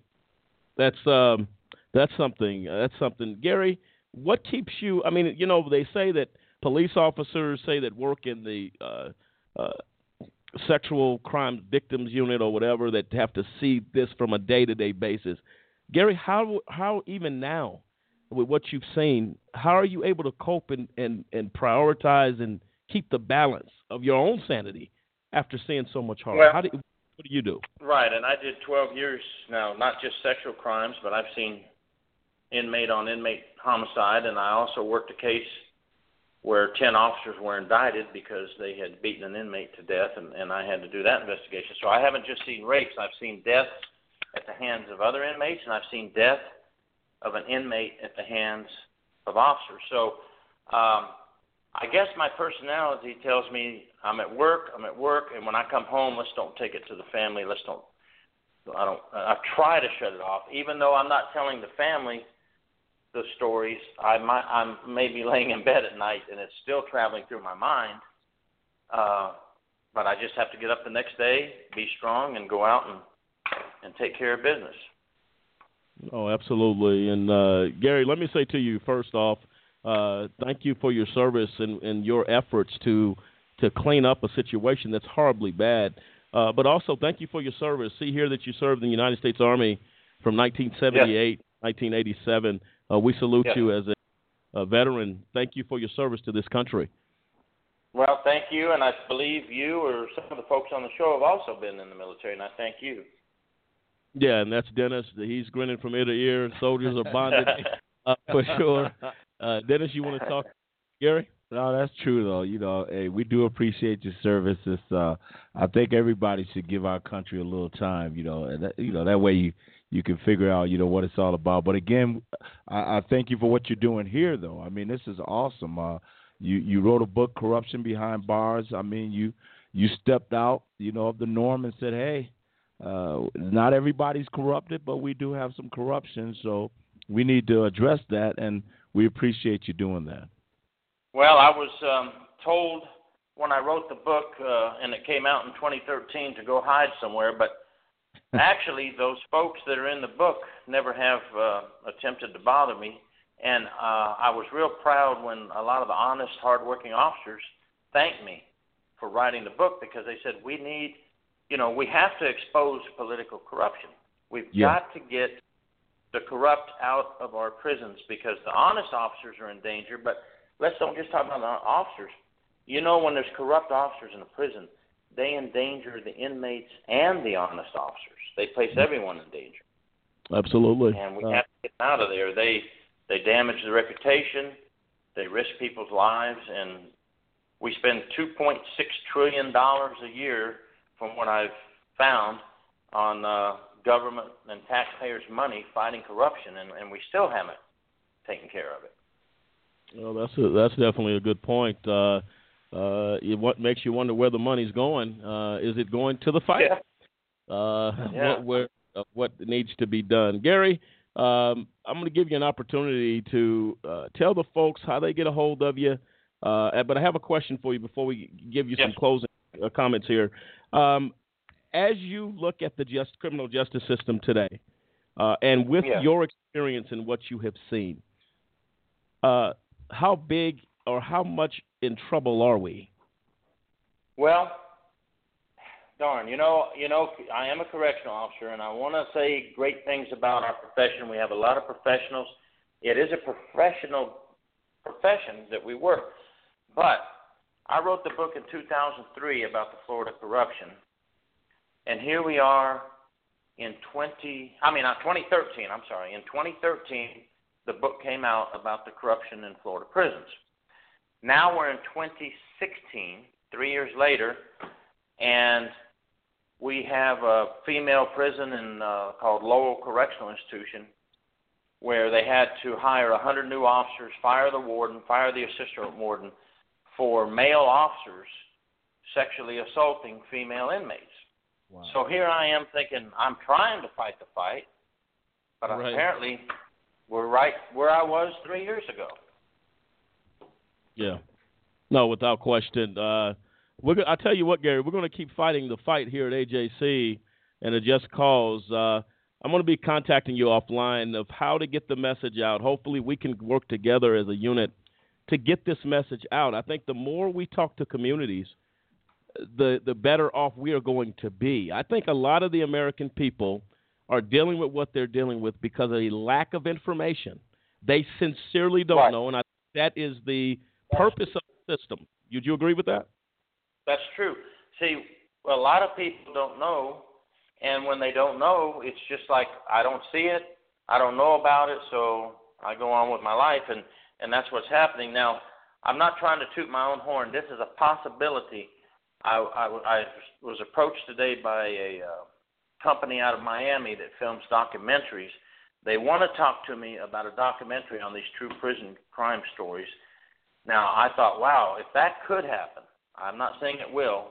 If that could happen, that's one way to get the word out. So I'm hoping, crossing my fingers, that maybe we can do something on that. No, absolutely, Gary. And uh, look, our thoughts are going to be with you. Uh, please keep us informed of what's happening. We're going to stay in touch. Uh, tell the folks, Gary, how they can get a hold of you. Ladies and gentlemen Yes. of America, this gentleman, Mr. Gary York, doing some things, has seen some things. We're going to just recommend you go out and get his book, Corruption Behind Bars and Inside the Inner Circle.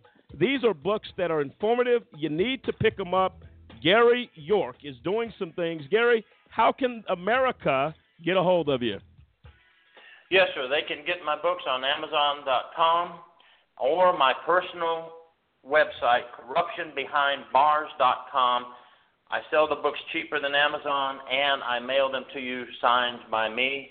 And that's two ways to get the book: corruptionbehindbars.com and uh, Amazon. And on corruptionbehindbars.com, if you wanted to ask me anything, you can leave me a message on my own personal website. Okay, and that's good to know. Gary, uh, we salute you here at AJC Radio. Uh, we consider you a friend. We consider you family, and uh, we'll continue to search for justice. And we'll definitely get behind you in what you're doing, and we appreciate you supporting AJC uh, as what we can as as we continue to seek justice around this country. Thank you so much for joining us tonight. Thank you, Dennis, Lisa, and Cliff, and anybody else that I missed over there. Okay, Thanks, yep. Gary. Thanks, All right, Gary. thank you, Take Gary. care. We'll be in touch. Thank you, sir. Take care, and thank you for having me. And you're welcome, sir. Well, there you have it, ladies and gentlemen of America. Gary York, Arthur ex prison guard, uh, informative information about our nation's prisons. We're coming right back on the other side of this break. You know what's coming up, what you didn't know, what you continue not to know about the IRP 6 case. We're going to be addressing still uh, Pastor Rose Banks and her, I believe, criminal uh, assault that happened with her with this guard at the uh, prison in Florence, Colorado. Was treated horribly bad. Uh, you thought we were through. We're just getting started here on AJC Radio as we continue the IRP 6 story. We'll be right back. Don't go nowhere.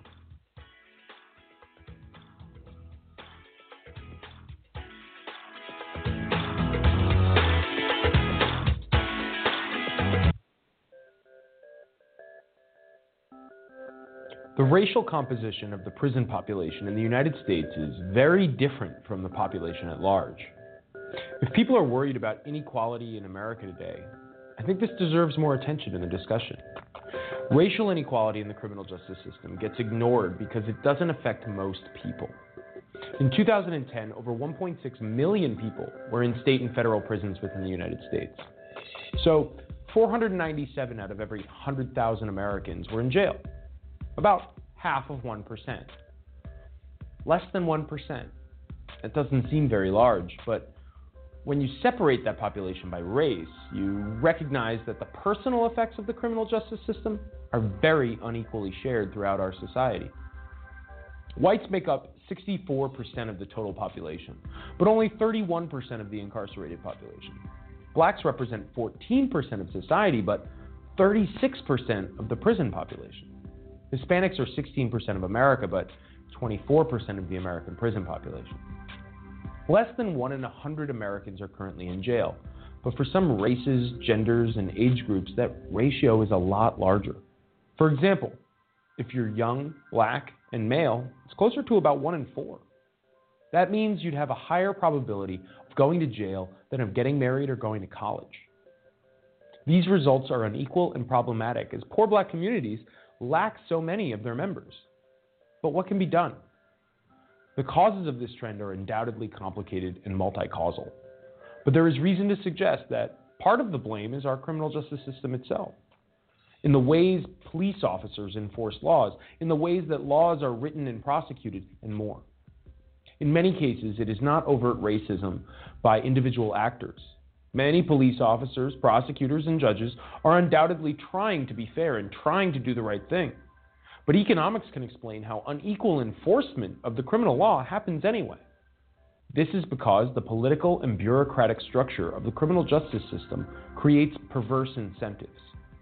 The formal laws surrounding drug prohibition, for example, are written as if to be colorblind.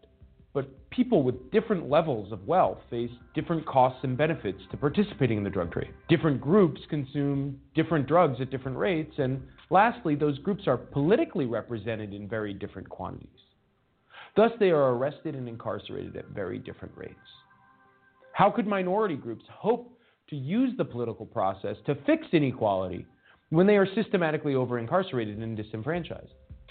Despite noble intentions, politics often does not affect the basic incentives of costs and benefits faced by political or citizen actors. We might need a new approach to social change if we are going to address these problems. We definitely need more study into the causes of inequality, and we should admit that radical changes might be both necessary and preferable to the status quo.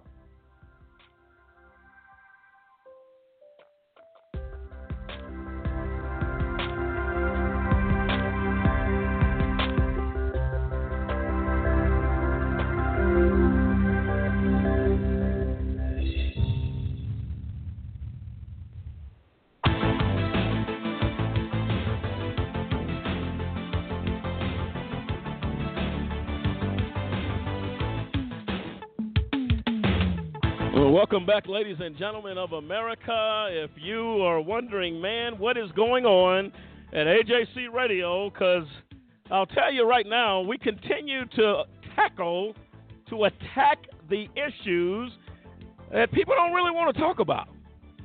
Well, AJC Radio does not meet that criteria. Until we bring attention to corruption in this country, people will continue to go unaccountable they will continue to break the law. They will continue to violate the rights of it, of America and its citizens, and we're not going to tolerate that here on AJC Radio as we will continue to attack uh, the corruption going on in this country. We want to take a few moments to thank Gary York uh, for joining us tonight. His insight is amazing. Uh, author, filmmaker T.J. Parsell, uh, his insight on the epidemic of prison rape in America uh, I'll tell you, Dennis, these are, are men that are doing some things that's really making a difference. We want to, we're definitely thankful that they joined us tonight. Dennis, your closing thoughts on that? Oh, awesome! I truly enjoyed both of them. I mean, uh, they they got they, they, both of them are pushing some issues that are, are very important, and I, I, I truly enjoyed it. No, without question. And uh, right now, folks, a uh, few things going on of injustice of our own that we know about that we're dealing with here.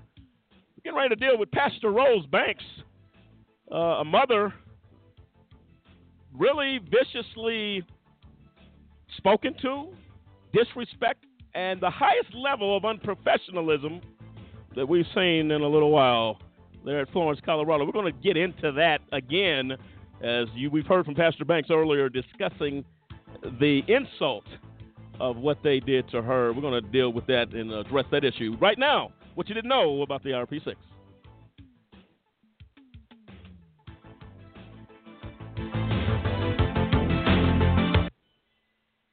People think that business is a game.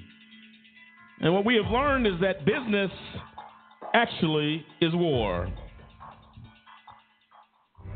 When they wanted people to sign non disclosure agreements and all that kind of stuff, sometimes they didn't want to do it. It's strange to me.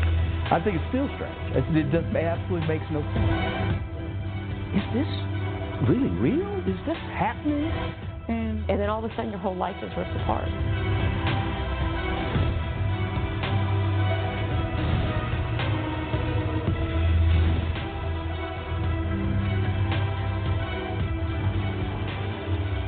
What we have learned is that the RP6 story was supposed to be the American dream, is an American nightmare.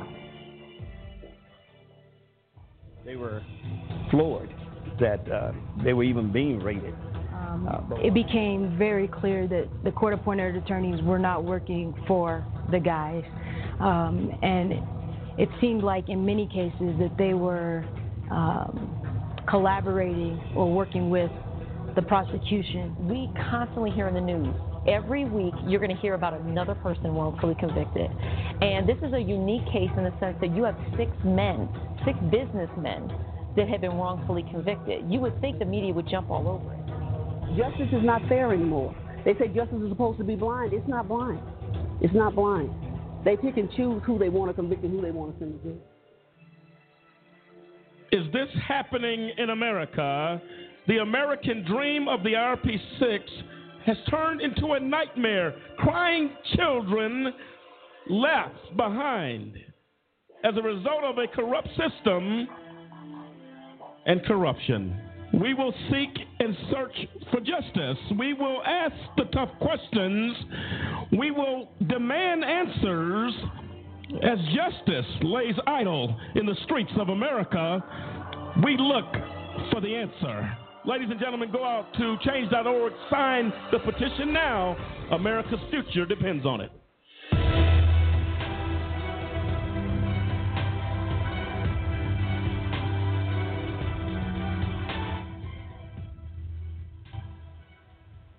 Ladies and gentlemen of America, we stand at the crossroads of decision as do we address, do we attack, do we aggressively speak to the mistreatment and the right down disrespect of the guards that occupy America's prisons.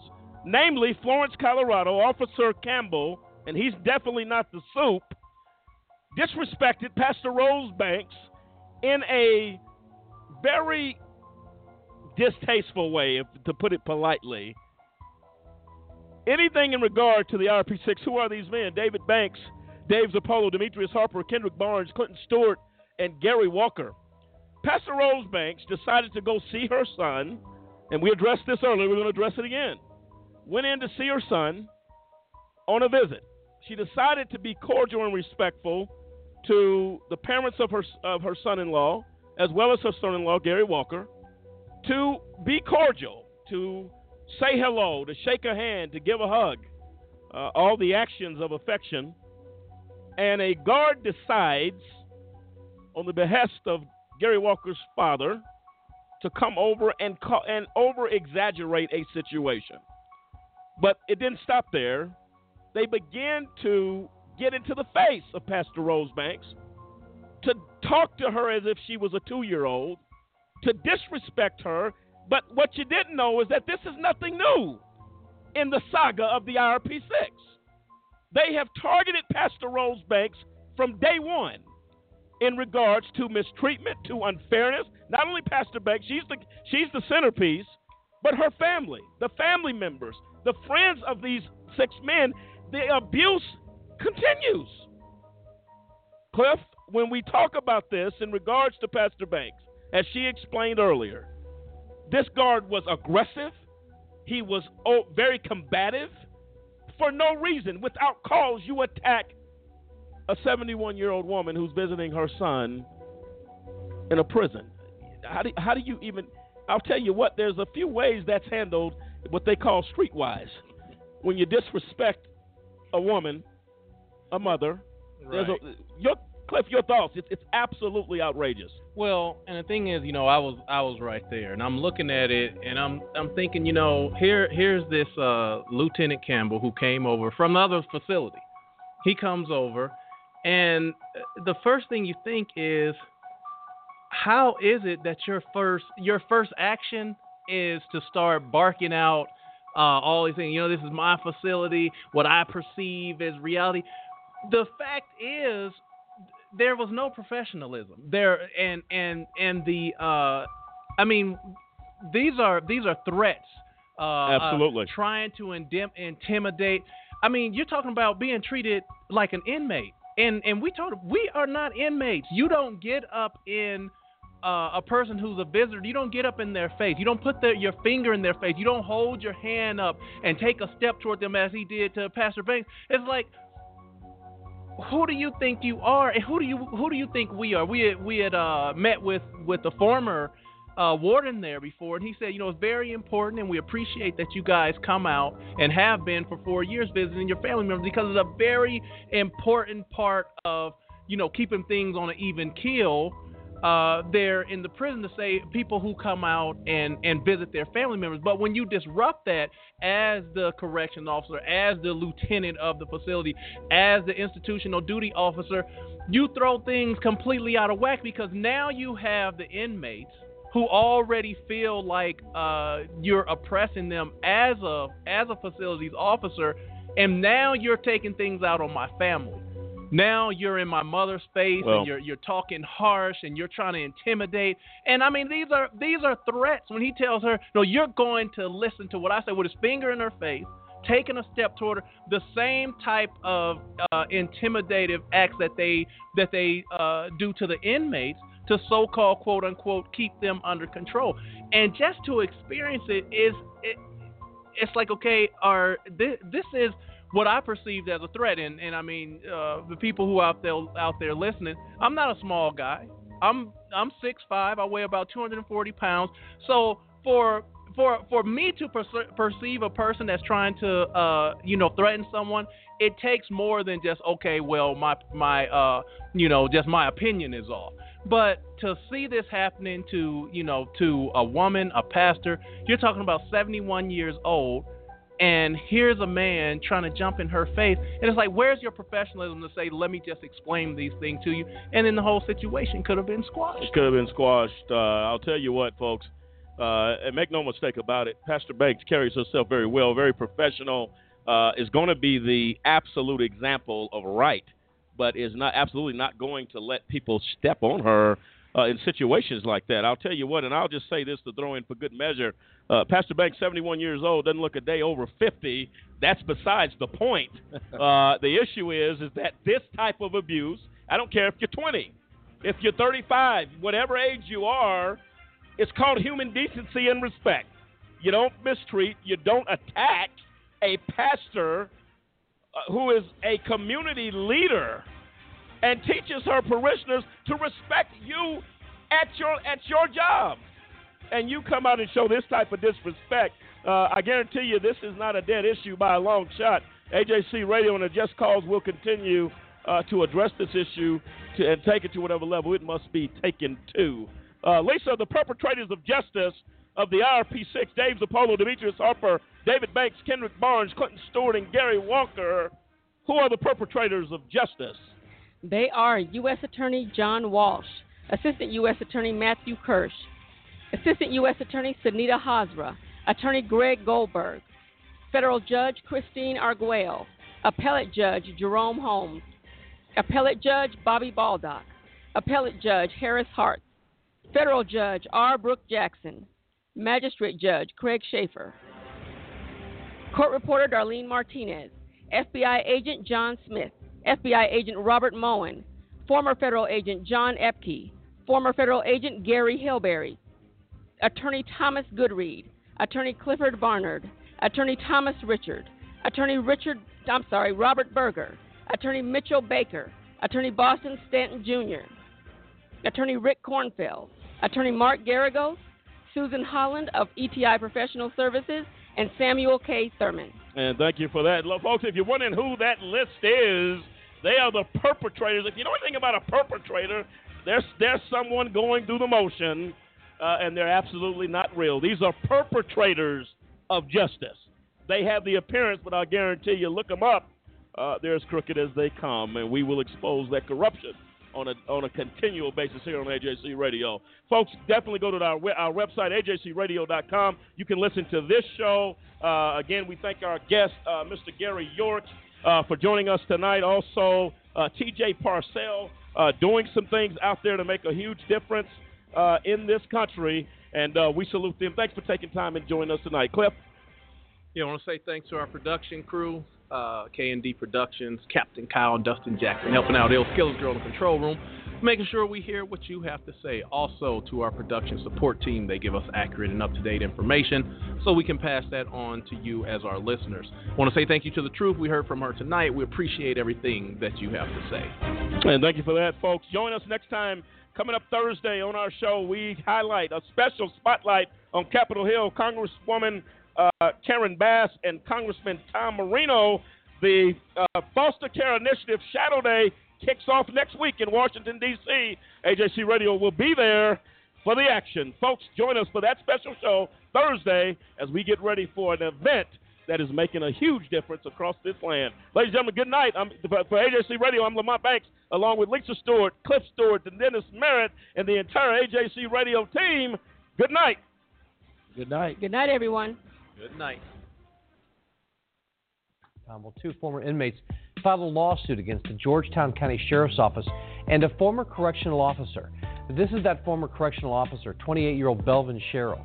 A judge recently sentenced him to 18 months in prison for having sex with an inmate and is requiring Sherrill to register. Two women also want Sherrill and the sheriff's office to pay punitive damages for what they claim the former correction officer did to them. ABC News 4's Nikki Gaskins has our story tonight. According to this lawsuit, on December 11, 2009, Belvin Sherrill sexually assaulted two female inmates inside the Georgetown County Detention Center. A spokesperson for the Georgetown County Sheriff's Office says SLED did investigate claims that Sherrill had sexual relations with female inmates inside the jail thorough investigation, Sherrill was fired after it was discovered that he sent a letter to a female inmate apologizing for the incident.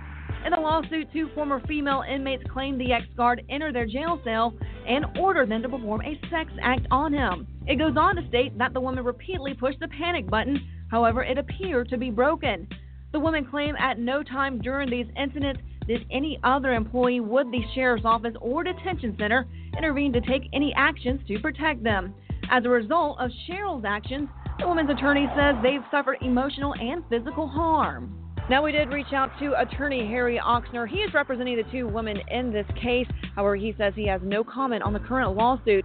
Reporting in Georgetown, Nikki Gaskins, ABC News 4. All right, Nikki. And Sherrill has filed Georgetown County Clerk of Court denying, quote, each and every allegation.